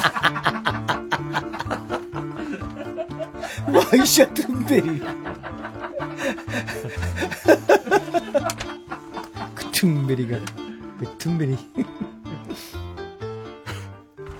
天竺ネズミ応援ネーム、手羽先のその先。今年 M1 も楽しみだな。お前 M1 大好きだもんな。歴代のチャンピオンとか全部言えんの？もちろんだよ。2001年から順に、殴れたけ、グレタグレタ、トゥンベリーアワー、アントゥンベリブル。ー、トゥンベリックマヨネーズ、トゥンベリ、あトゥンベリアル、トゥンベリッチマン、うんノンスタイル、パンクブーブー、トゥンベリエンジェル、トゥン、トゥン、トゥンベリ、えーグレターモン、トゥンベリ明星、グレタボーイ。途中、何でもいいからやりゃいいじゃねえかよ。銀シャリがさ、もうトゥンベリだもん。こ銀シャリなののまんまだね。トゥンベリ銀シャリがトゥンベリなんだよ。えー、郵便番号 107-8066TBS ラジオ火曜ジャンク爆笑問題カーボーイメールアドレスは爆笑アットマーク TBS.CO.JP グレタトゥンベル文学賞の係までお待ちしております。火曜ジャンク爆笑問題カーボーイ。米粒社協の折島一平です。サンキュー達夫です。TBS ラジオ公演令和2年度米粒社協例大祭開催です今年は10月30日金曜日夜7時半開演。客席観覧チケットはありがたいことに完売。御礼なんですがオンライン配信チケット好評販売中です。東京生まれの2人が東京テーマに喋ろうと思ってる今年の例大祭どんな感じなんでしょうか？サブリシンです。私も毎年例大祭は楽しみにしてるんですよ。えー、ルクスケです。僕も本当にあの、この二人が今年はどんなくだらないことを喋り倒すのか注目してます。いやー参ったな平泉聖です。詳しくは TBS ラジオイベントページまで。こんな形で例大祭毎週金曜夜12時からの「マイナビラフターナイト」では今注目の若手芸人を紹介しています。ユウザトウイチ見て泣きます。すごい大人。空っぽだよ。入れてこい。マイナビラフターナイトは毎週金曜夜12時から。火曜じゃん。爆笑問題カーボーイさあ、続いては太田さんがタイトルを適当に言って始まった新コーナー。内容は自由でございます。まずは。森の裁判。はい。えー、説明してください。いや、もう説明ないんですよ。森の裁判とか内容はもう。森で裁判でどうなるかっていう感じだよね。そうですね。ラジオネーム、花トレイン。うん。静粛にと言って、裁判官のキツツキが机を叩く。ああ、コンコン。いいね。かわいい。お前が一番うるさい。えーラジオネーム、極東ベイクライト。有罪判決が出た直後、僕は自分の過ちに気がつきました。今日の裁判の言葉を忘れずに、必ず更生します。と語っていた鶏が、3歩歩いたら全てが再犯する。鶏ね。ハンバーグって忘れちゃうっていう。鶏です。えー、あ、来ましたよ。乃木坂46、中田香奈さん、白石舞さん、9年間、お疲れ様あそうそう。ね。マイオンもね、卒業で。マイオン。うん。マイオンじゃないけどね。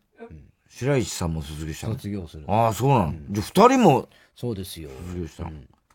え、何年生なの？その。いや、あの、別に、3年間とか6年間とかさ、うん。そういう決まってるわけじゃないじゃない、学校じゃないから。全集中！うん。ね。水の方バカ野郎！ビートたけしの、鬼滅の刃、全集中一位の方、バカ野郎。みなもぎり。みなもぎり。バカ野郎。えー、桃口山へ。多いね。まあ、あと横山がもうジェラシー感じちゃっててさ。何の？桃口山。へ。自分とこのリスナーなんだけど横山うを、ほら、この前生放送の時、読まれ、読まれたじゃん。ほとんど読めなかったんだけど。はいはいはい。それで、ライバル。そうなんだ。あの、桃口山へばっかり採用されるから。だって面白いんだもん。お料理お料理。あいつ、あ言ってたよ。あの、グッズが届いたって。あの、あれが。そうなんだ。クオステッカー、あステッカーねあだけど、お前の方だったっつって。外れだって言ってたよ。当たりだよ。森の裁判の法廷側、絵を描ける像が描く。そうだ。いるよね。なんか変な、めちゃくちゃな絵描くいややつな。、市原ね。抽象画みたいなのな。象の国。でも結構。いや、ちゃんと木とかね。あ、してんだよね、うんあれ。あどうやって仕込んでんだろうね。ね？すごいよね。うん。漢字とかも書いてある。漢字とか書くんだよね。ラジオネーム、寂しさが生きる原動力。検察官のカンガルーが証拠品をお腹の袋から出す。証拠品を提出します。お腹の袋。ね。あいいね。それは怪しいだろうね。えーテル洗い。裁判所に、裁判所に入る際の荷物検査で、リスだけは、ほっぺの中もチェックする。いいね、これは。いいよねちょっと口開けてくれ。開けてください。ね、あそこに。いっぱいいろいろ入れてくもうひまわりの種いっぱいだから。えーラジオネーム、屋根裏の床の間。森の裁判も裁判官制度を取り入れているのですが、一、回、偶然15匹全部リスだった時があって、私笑っちゃいました。誰だよ、私って。私笑っちゃいました。私笑っちゃいました。裁判員制度だろうな。裁判員制度ね。マイバーン G 行為楽団。G 行為楽団。マイバーン G 行為楽団。お姉ちゃんよ、あの、歌うときはやっぱりよ語るように歌って。警察側が出してくる証拠写真や盗聴テープって、コウモリが録音や撮影をしてそう。してそうってなんだよ。なんだよね。コウモリがの。これ闇に紛れるえー、ラジオネーム、ラジオネーム、バナザート、バナザードアップショー。森の裁判の傍聴席は前と後ろに分かれていて、前の席にはウサギ、カエル、豚、ゾウなど、〇〇だっぴょん。〇〇だっけろ？〇〇だブー。〇〇だぞと語尾に特徴があり、場を盛り上げてくれる動物たちが座り、後ろの席には、キリン、シカ、パンダ、ラッコなど、比較的無口な動物たちが 座る。言ってる意味がわかんない。まず盛り上げたりしなくていいし、何々だ、ゾーとか言わなくていいし。はい、じゃあ続いてのコーナー。マラデカ先生です。はい。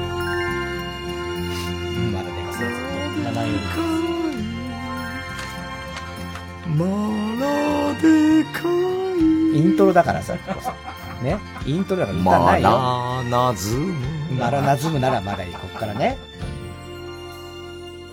マラナズム町マラナズム町は住みたくないよ。やだよ、そんなの。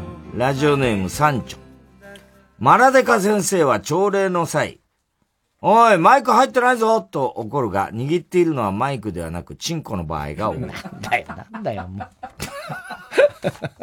う。わかるだろ、自分で。わかんねえのかな、もう。感じてないってことや。そうなんだよね。えー、形状記憶老人。太田さん、猫パンチでマイク・タイソンを KO した人、こんばんは。すごいね。未記録。ま、デカマラ、デカマラ先生になっていいの、マラデカ先生だけどね。あそうだよな。マラデカ先生。デカマラ先生になってるよ。どっちも言ったけどね。デカマラ先生は、生徒とかくれんぼをするとき、自分の巨根に顔をうずめながら、もういいかいと叫ぶ。いやいやいやいや、お前の一部だろ、それ。お前の一部。ここだよ、みたいなね。あなたのチンポ、お褒めします。いや、チンポ褒めた。それマラデカ先生だよね、元祖。マラデカ先生は隣のクラスの担任であるデカパイ先生と付き合っているという噂が生徒たちの間でまことしやかに囁かいや、付き合っててくれよ、もう。デカパイ先生とマラデカ先生は。それはベストカッでしょ。チングマチコ先生みたいな。ねはい、続いてのコーナー。はい。早くよこせよ、お前おい 見た今。遅かったでしょ？秋葉が渡すの遅かったんでしょ？秋葉が、指示が来なかった。え？全部責任のなすりつけだよ。つけだよ。言ったよな。ね、ね、腰だけ言った言いました。ね、指示が遅い秋葉は、いや、指示が遅かったの、秋葉は。腰だけのさ、腰だけ、いや、言いました、言いました。ラジオネーム、眉毛。あ、これなんだっけ昔楽しかった。昔楽しかったもんね。ラジオネーム、眉毛。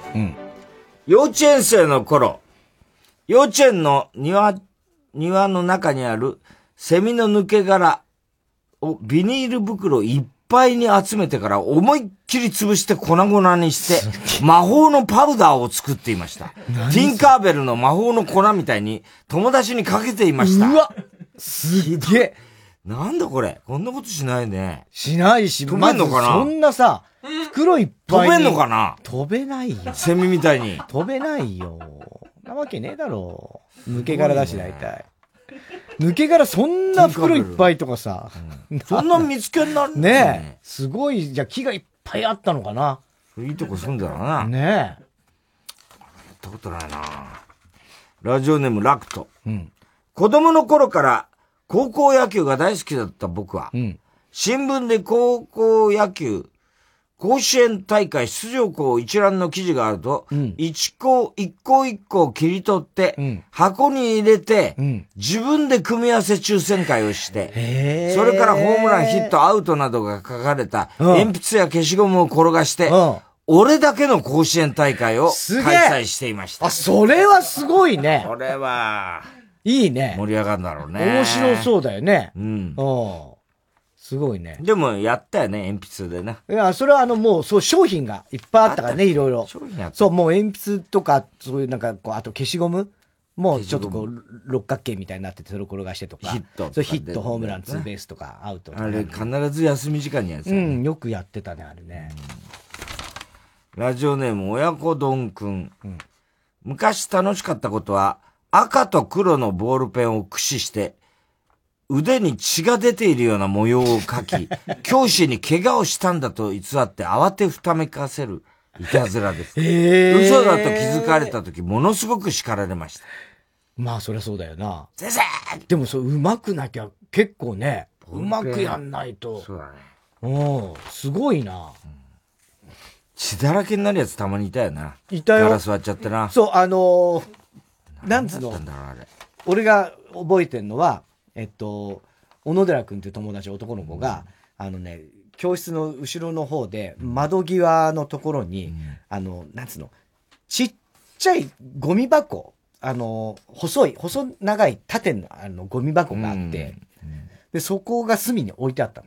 で、そこの上に座って、なんか、へーとかやってたら、バランス崩してなバランス崩して、うんその、ガラス割るガラスのところに肘をガーンってやって、バリンって割って、いたいたいた。から血が、吹き出したやついたよ。いたいた。廊下中に血がさ、吹き出しちゃってさ、もう悲惨な状態になってる時あったよ。すげえ鼻血とかもね、すごいうんブワーとかのであれやついたよね。みんなで掃除するんだけど、男の方がもう、ちょっとこ気持ち悪くなっちゃってうんうん、大抵女の子の方が平気で、あ、そやっぱ血とか、う。いや、まあまあ、それは説はあるよね。強いんだよ、女の人の確かにね。うん。中学生ぐらいの。うん。それは説あるよ。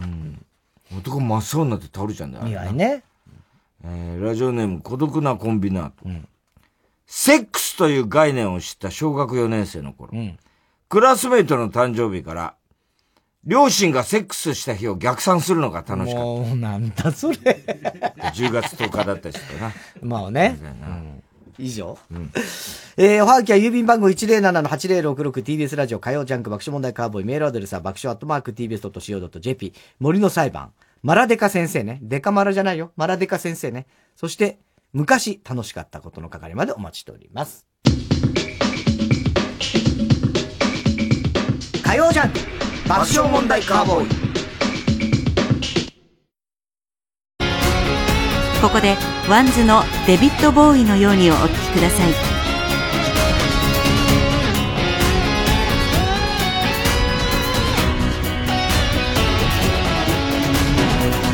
別に嫌いじゃないって笑えない冗談だな。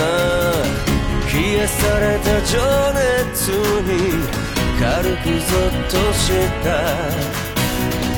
黒いまつげの奥かじった首筋。何も聞かないよ自分にも。わからないんだろう。デビュー・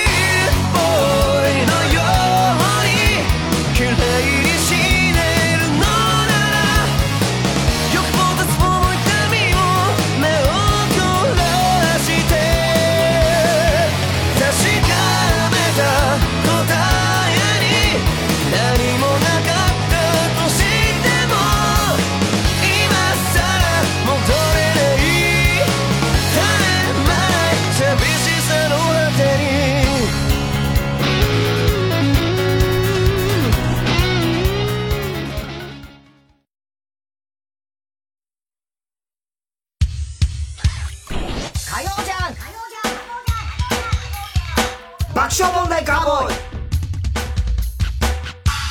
さあ、続いては。おごりんぼ田中裕二。はい、こんばんは、田中裕二ですから始まるいかにも田中が起こりそうなことを皆さんに考えてもらって、それを私田中は3段階で評価いたします。えー、淵上さん、ハッピーバースデーネあらーム、ケンケンペイン。これも広島。うん、ちがみちゃんね。淵上ちゃん、そうか、この間誕生日だったのかな。うんえー、太田さん、空き瓶にチンコを突っ込んで勃起力で割ってみせる力自慢。力自慢とかじゃないよね、もう。奇人変人だろ、それ、もそんなすごいのかね。う。どうやって？どうなのできるか、そんな怖い。瓶に突っ込むでしょ、で、それが勃起したあれで、パーンって割るんでしょ？もうこんなもん怖くて怖くて。超人ハルクいや、もうすごいよね。血だらけになりそうだしね。人を信じやすい田中裕二です。よく行くコンビニに新人の女の子が入り、愛想が良くて顔もタイプだったので、半年ぐらいかけて仲良くなった後、食事に誘ってみました。え？すごいね。すごいよ。断られたら、次の次から店に行くのが気まずいなとは思いましたが、彼女は快く OK をくれました。むしろノリノリで、私も話しやすい人だなって思ってたんですよ、と。嬉しい一言。すっげえもう。これは付き合えるなと、確信しました。3回目のデートで食事をした後、夕暮れが綺麗な海岸でいい雰囲気になり、告白のタイミングを伺っていると、彼女も何か言いたげな様子。うん。こりゃ向こうから告白してきそうだな。自分の鼓動が聞こえるぐらい、ドキドキしていると彼女が口を開きました。もっと早く言えばよかったんだけどさ。うん、うん、何？違う男とセックスしたら穴の形が変わるって本当なのか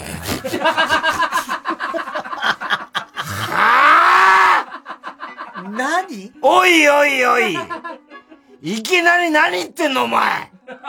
え？今から告白してくるんじゃなかったのかよ受け入れる準備は整っていたのに。穴の形がどうとかマジだ。何言ってんおったま遣隋使脳みそ。一気に気持ちが冷めたわ。うん。話を聞くと、彼女は彼氏持ちですが、ちょっと前に別の男性、二人にほぼ同時に告白されたらしく、体の相性を見るためにセックスしたら、今の彼氏にバレるんじゃないかと悩んでいたそうで、僕はあくまで相談相手だったとのことでした。うわー、すごい話。そんなクソみたいな悩み、知ったこっちゃねえわ本当に。ふざけんな田中さん、これってムカつきます超ムカつくでしょ。そう、どういうことよ。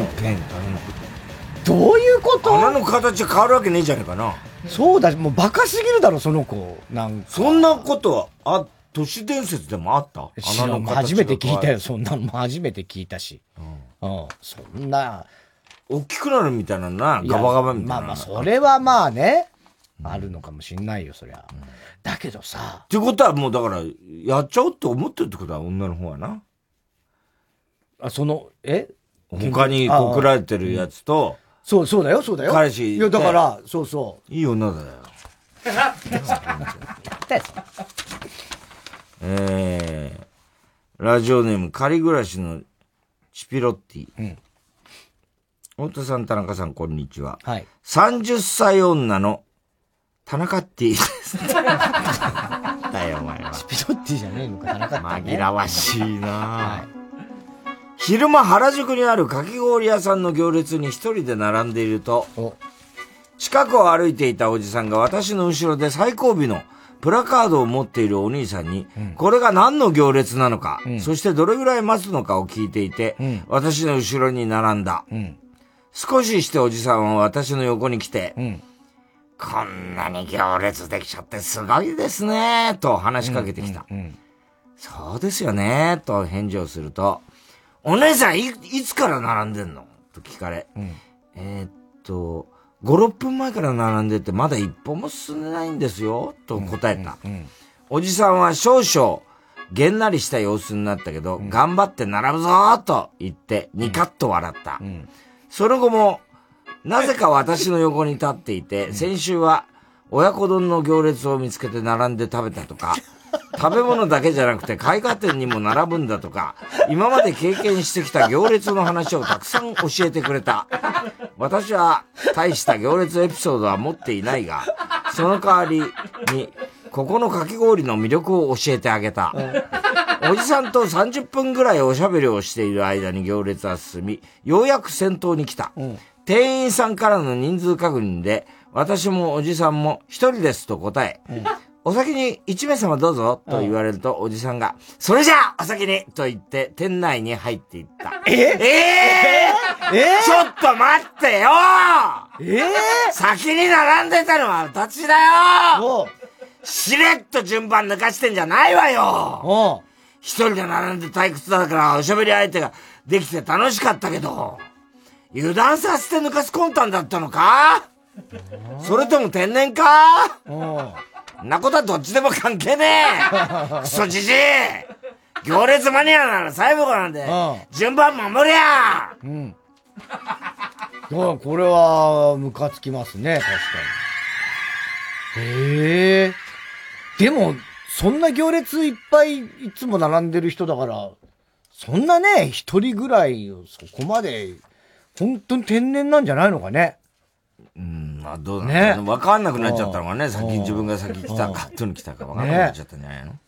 原宿、でも俺、おそこの店かどうかわかんないけど、原宿のかき氷屋さんで有名なアイスモンスターってあって、そこはすごい人気あって、い行ったことあるんだけど、その時は並ばないで入れた。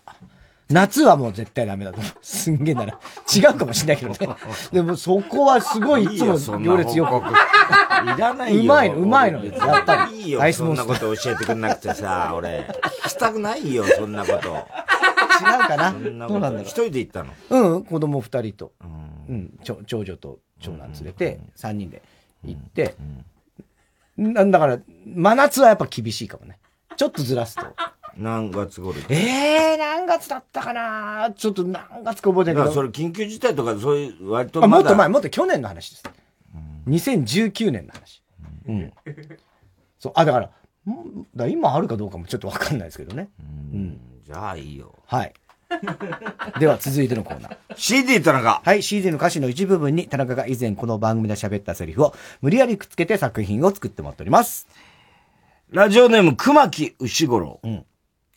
バッド。マイケル・ジャクソンですね。それと、10月20日2時21分頃の田中。うん。あびっくりした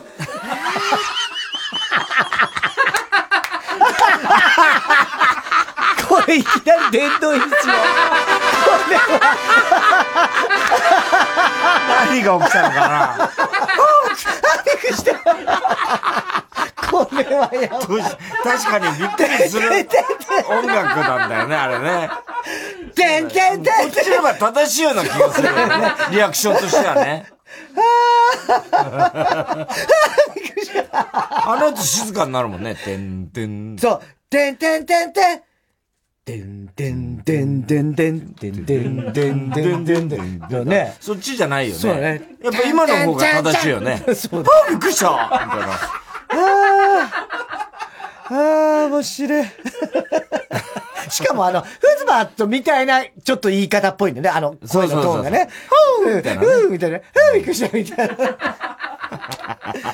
いいねえーラジオネーム極東ベイクライト。未来の太陽、モーニング娘。それと10月20日、1時48分頃の田中。大好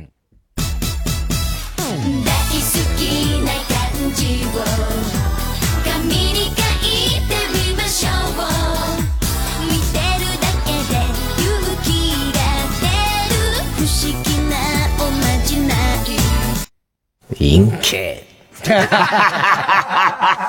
そんな字じゃないでしょ。陰形って書いちゃダメよ。青い三角フラスコ。ドラえもんの歌、大杉久美子。それと10月20日、1時31分頃の田中。こんなこと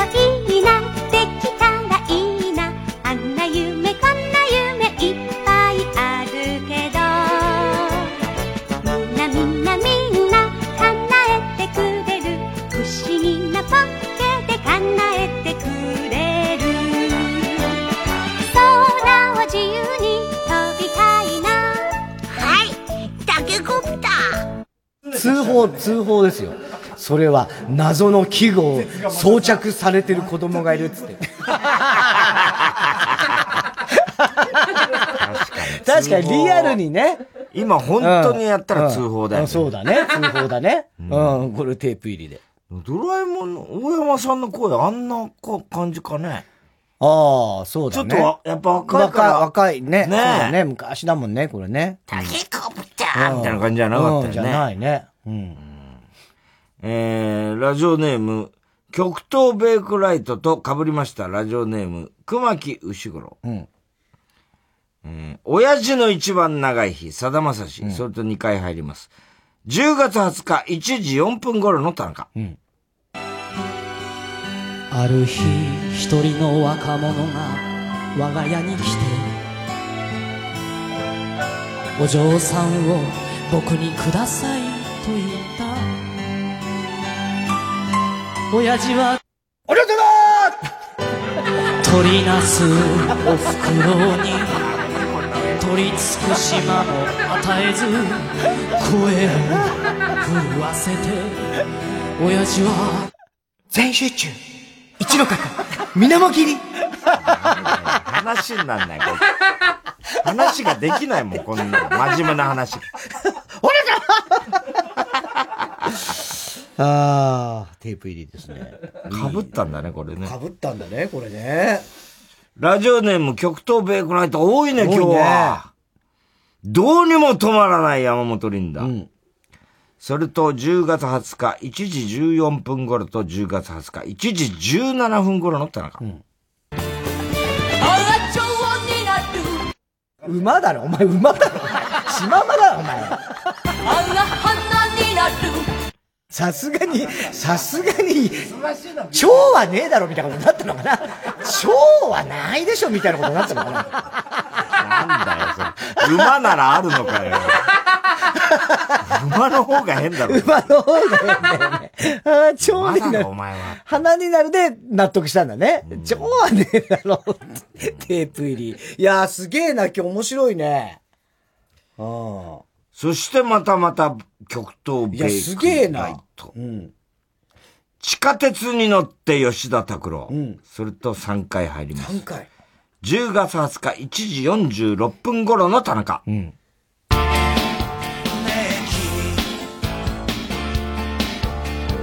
を話してるの？え、だ、ちょっと。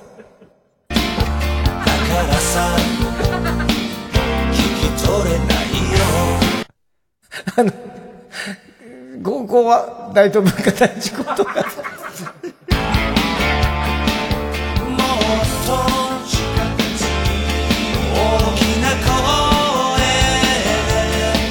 おじいちゃん布団屋。何言ってんだよ。あーいや、今日は豊作でしたね。えー、郵便番号 107-8066TBS ラジオ火曜ジャンク爆笑問題カーボーイメールアドレスは爆笑アットマーク TBS.CO.JP 住所氏名も忘れなく。怒りんぼ田中裕二。そして、どの曲のどの部分に、いつのどの田中のセリフを、えー、くっつけたらいいかを書いて送ってください。CD 田中のコーナーまでおはぎメールお待ちしております。曲行きましょう。銀杏ボーイズ。恋は永遠。フィーチャリング、ゆき。さあ、してる愛だいさあ、してる愛だい恋は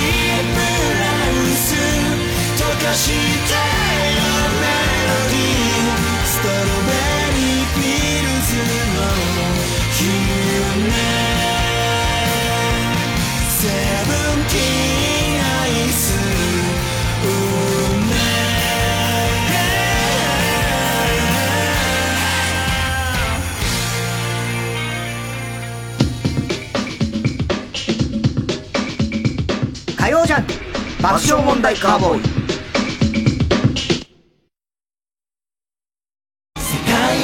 東田です。ニューシングル「明日の形」はこんな今だからこそみんなで一つになろうという思いで制作しました。ニューシングルリリース記念コンサートどうぞお越しください。TBS ラジオ公演「東の住忠ライブツアー2020明日の形」ニューシングル「明日の形」発売を記念した「東の住忠ライブツアー」開催決定。11月1日日曜日江東区文化センターホールで開催。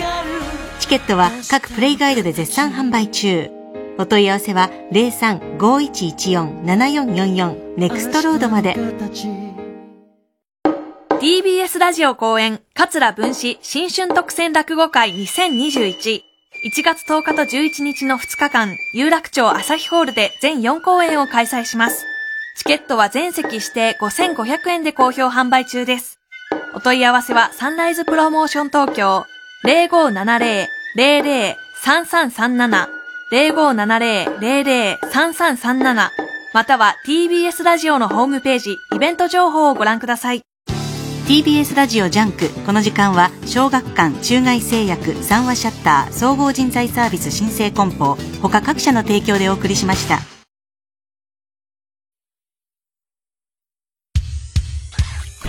火曜じゃん。爆笑問題カーボーイ。さあ、ということで、ショーの発表いきましょう。えー、今日は今週の思っちゃったからですね、うんラジオネーム、手こきうどんです。広瀬香美さんが鬼滅の刃を主題歌を歌うなら、曲名は、グレンゲが溶けるほど鬼殺して。もう、いや、面白かったね。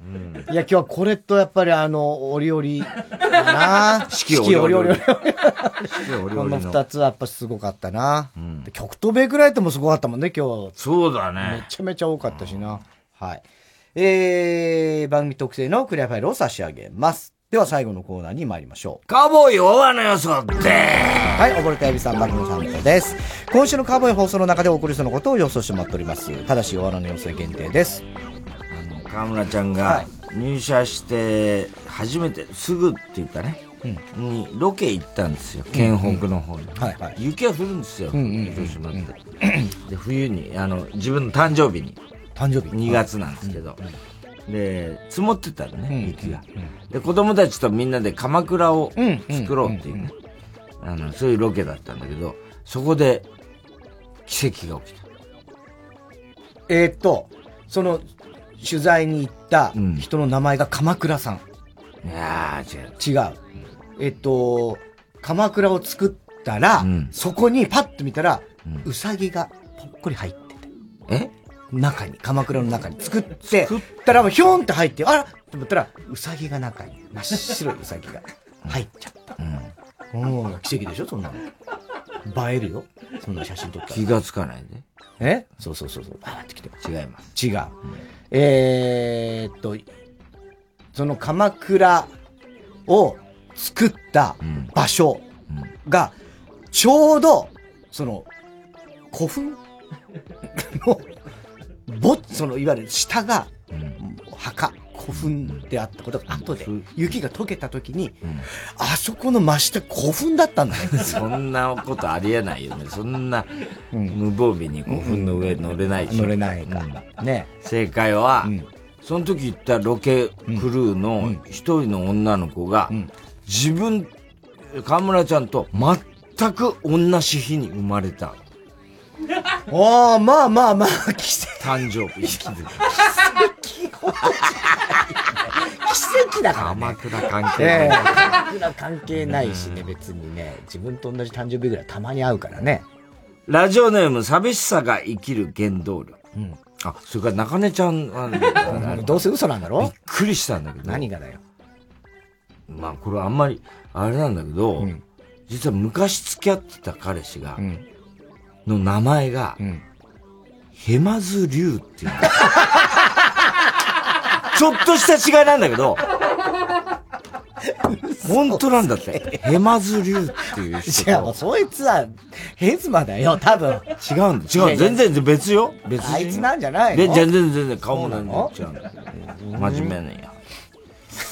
ラジオネーム、寂しさが生きる剣道。面白いな、田中が、田中の3歳の子供が部屋で一人ネットショッピングをしていて、鬼滅の刃グッズを購入していた。あさす。がにそれはできないけども、でも、もうすぐ、だから今の子ってさ、なんかちょっと欲しいものがあったらさ、これ買ってっつってその画面見せるっていうのああ、もううん3歳で？えっ、と、あ、ある、それはなんでかって、その画面に自分でたどり着くってことはないんだけど、なんか、お姉ちゃんが見てて、横から見てて、あ、私もこれ欲しいとかってなったりする。ドラえもんの絆創膏はっきりしてんのドラえもん3歳って。うん。もう、もう全然。すっげえはっきりしてるよ。ちゅうか、お前ほんとすごいよね。クソ童貞だったじゃん、昔。さ、それ、30年前だからいや、だけそれはど、なんかすっかりもうな、俺が知らない世界をいやそりゃそうよ。だからそのね、子供がどんとか、それはね、かみさん男作って逃げて。それはいらないでしょう。一人目のね。それやめて、もう、一般の人だから。お前何、あ安倍貞夫にもらった？ジャージそうそう、日本それいい。そう、これ、これかっこいいよね。いや、最近ほら寒くなってきたから、ちょうどいいかなと思って。そう、ジャージね。安倍貞夫がくれた。伊達天のジャージ伊達天のジャージ。ここに NHK って書いてあったけど、立花隆に会いに来たよね、これ。NHK を NHK あいつ元気かな？最近どうしてんだよ。おとなしいな、最近。ねラジオネーム三丁。日野くんが宮崎よしこの写真集で抜きます。おーすげえ惜しい、惜しいって。惜しくはないよ。写真集と日野っていうね、ことで言ったらすごいよね。はい、ということでございまして。えー、すべての厚先。郵便番号 107-8066TBS ラジオ火曜ジャンク爆笑問題カーボーイ。えーメールは爆笑アットマーク TBS.CO.JP です。小田さん、明日は？明日は水曜ヤングジャンク山里！お前いい加減にお前つるっぱげにしろよお前。するわけ山田トヨタの不毛な議論です。あの運動会であのもう小学校の運動会順順位をつけるのやめましょう。いやでも順位があることで頑張れるっていう人がいるんですから。いやそんなことはないですよもう。いやでもやっぱりそれはややった方がいいですよ。いやダメだダメですよ。もう順位つけるのはダメ私の言ってる意見が一番。私の言ってる意見が一番。あなたの意見は二番です。時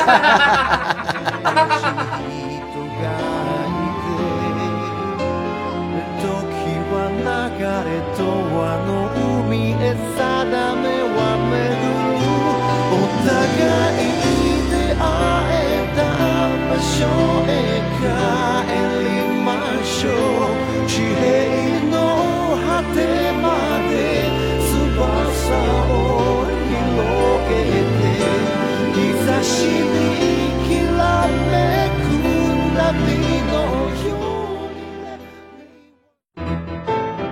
ピアニストの清塚信也です。配信ライブのお知らせです。TBS ラジオ主催、清塚信也 X タイムオンラインライブ。ようこそ銀座ヤマハホールへ日時は10月30日金曜日夜7時30分スタートです私と私の幼馴染であり素敵なピアニスト高井ランドも出演です。最高級の銀座ヤマハホールに最高級ピアノ2台並べて演奏いたします。ゲストにはかまいたちお迎えいたします。配信視聴チケットは税込み価格2200円販売中です。詳しくは TBS ラジオのイベントページご覧ください。90.5MHz TBS ラジオ。総合住宅展示場 TBS ハウジングであなたも夢を形にしませんか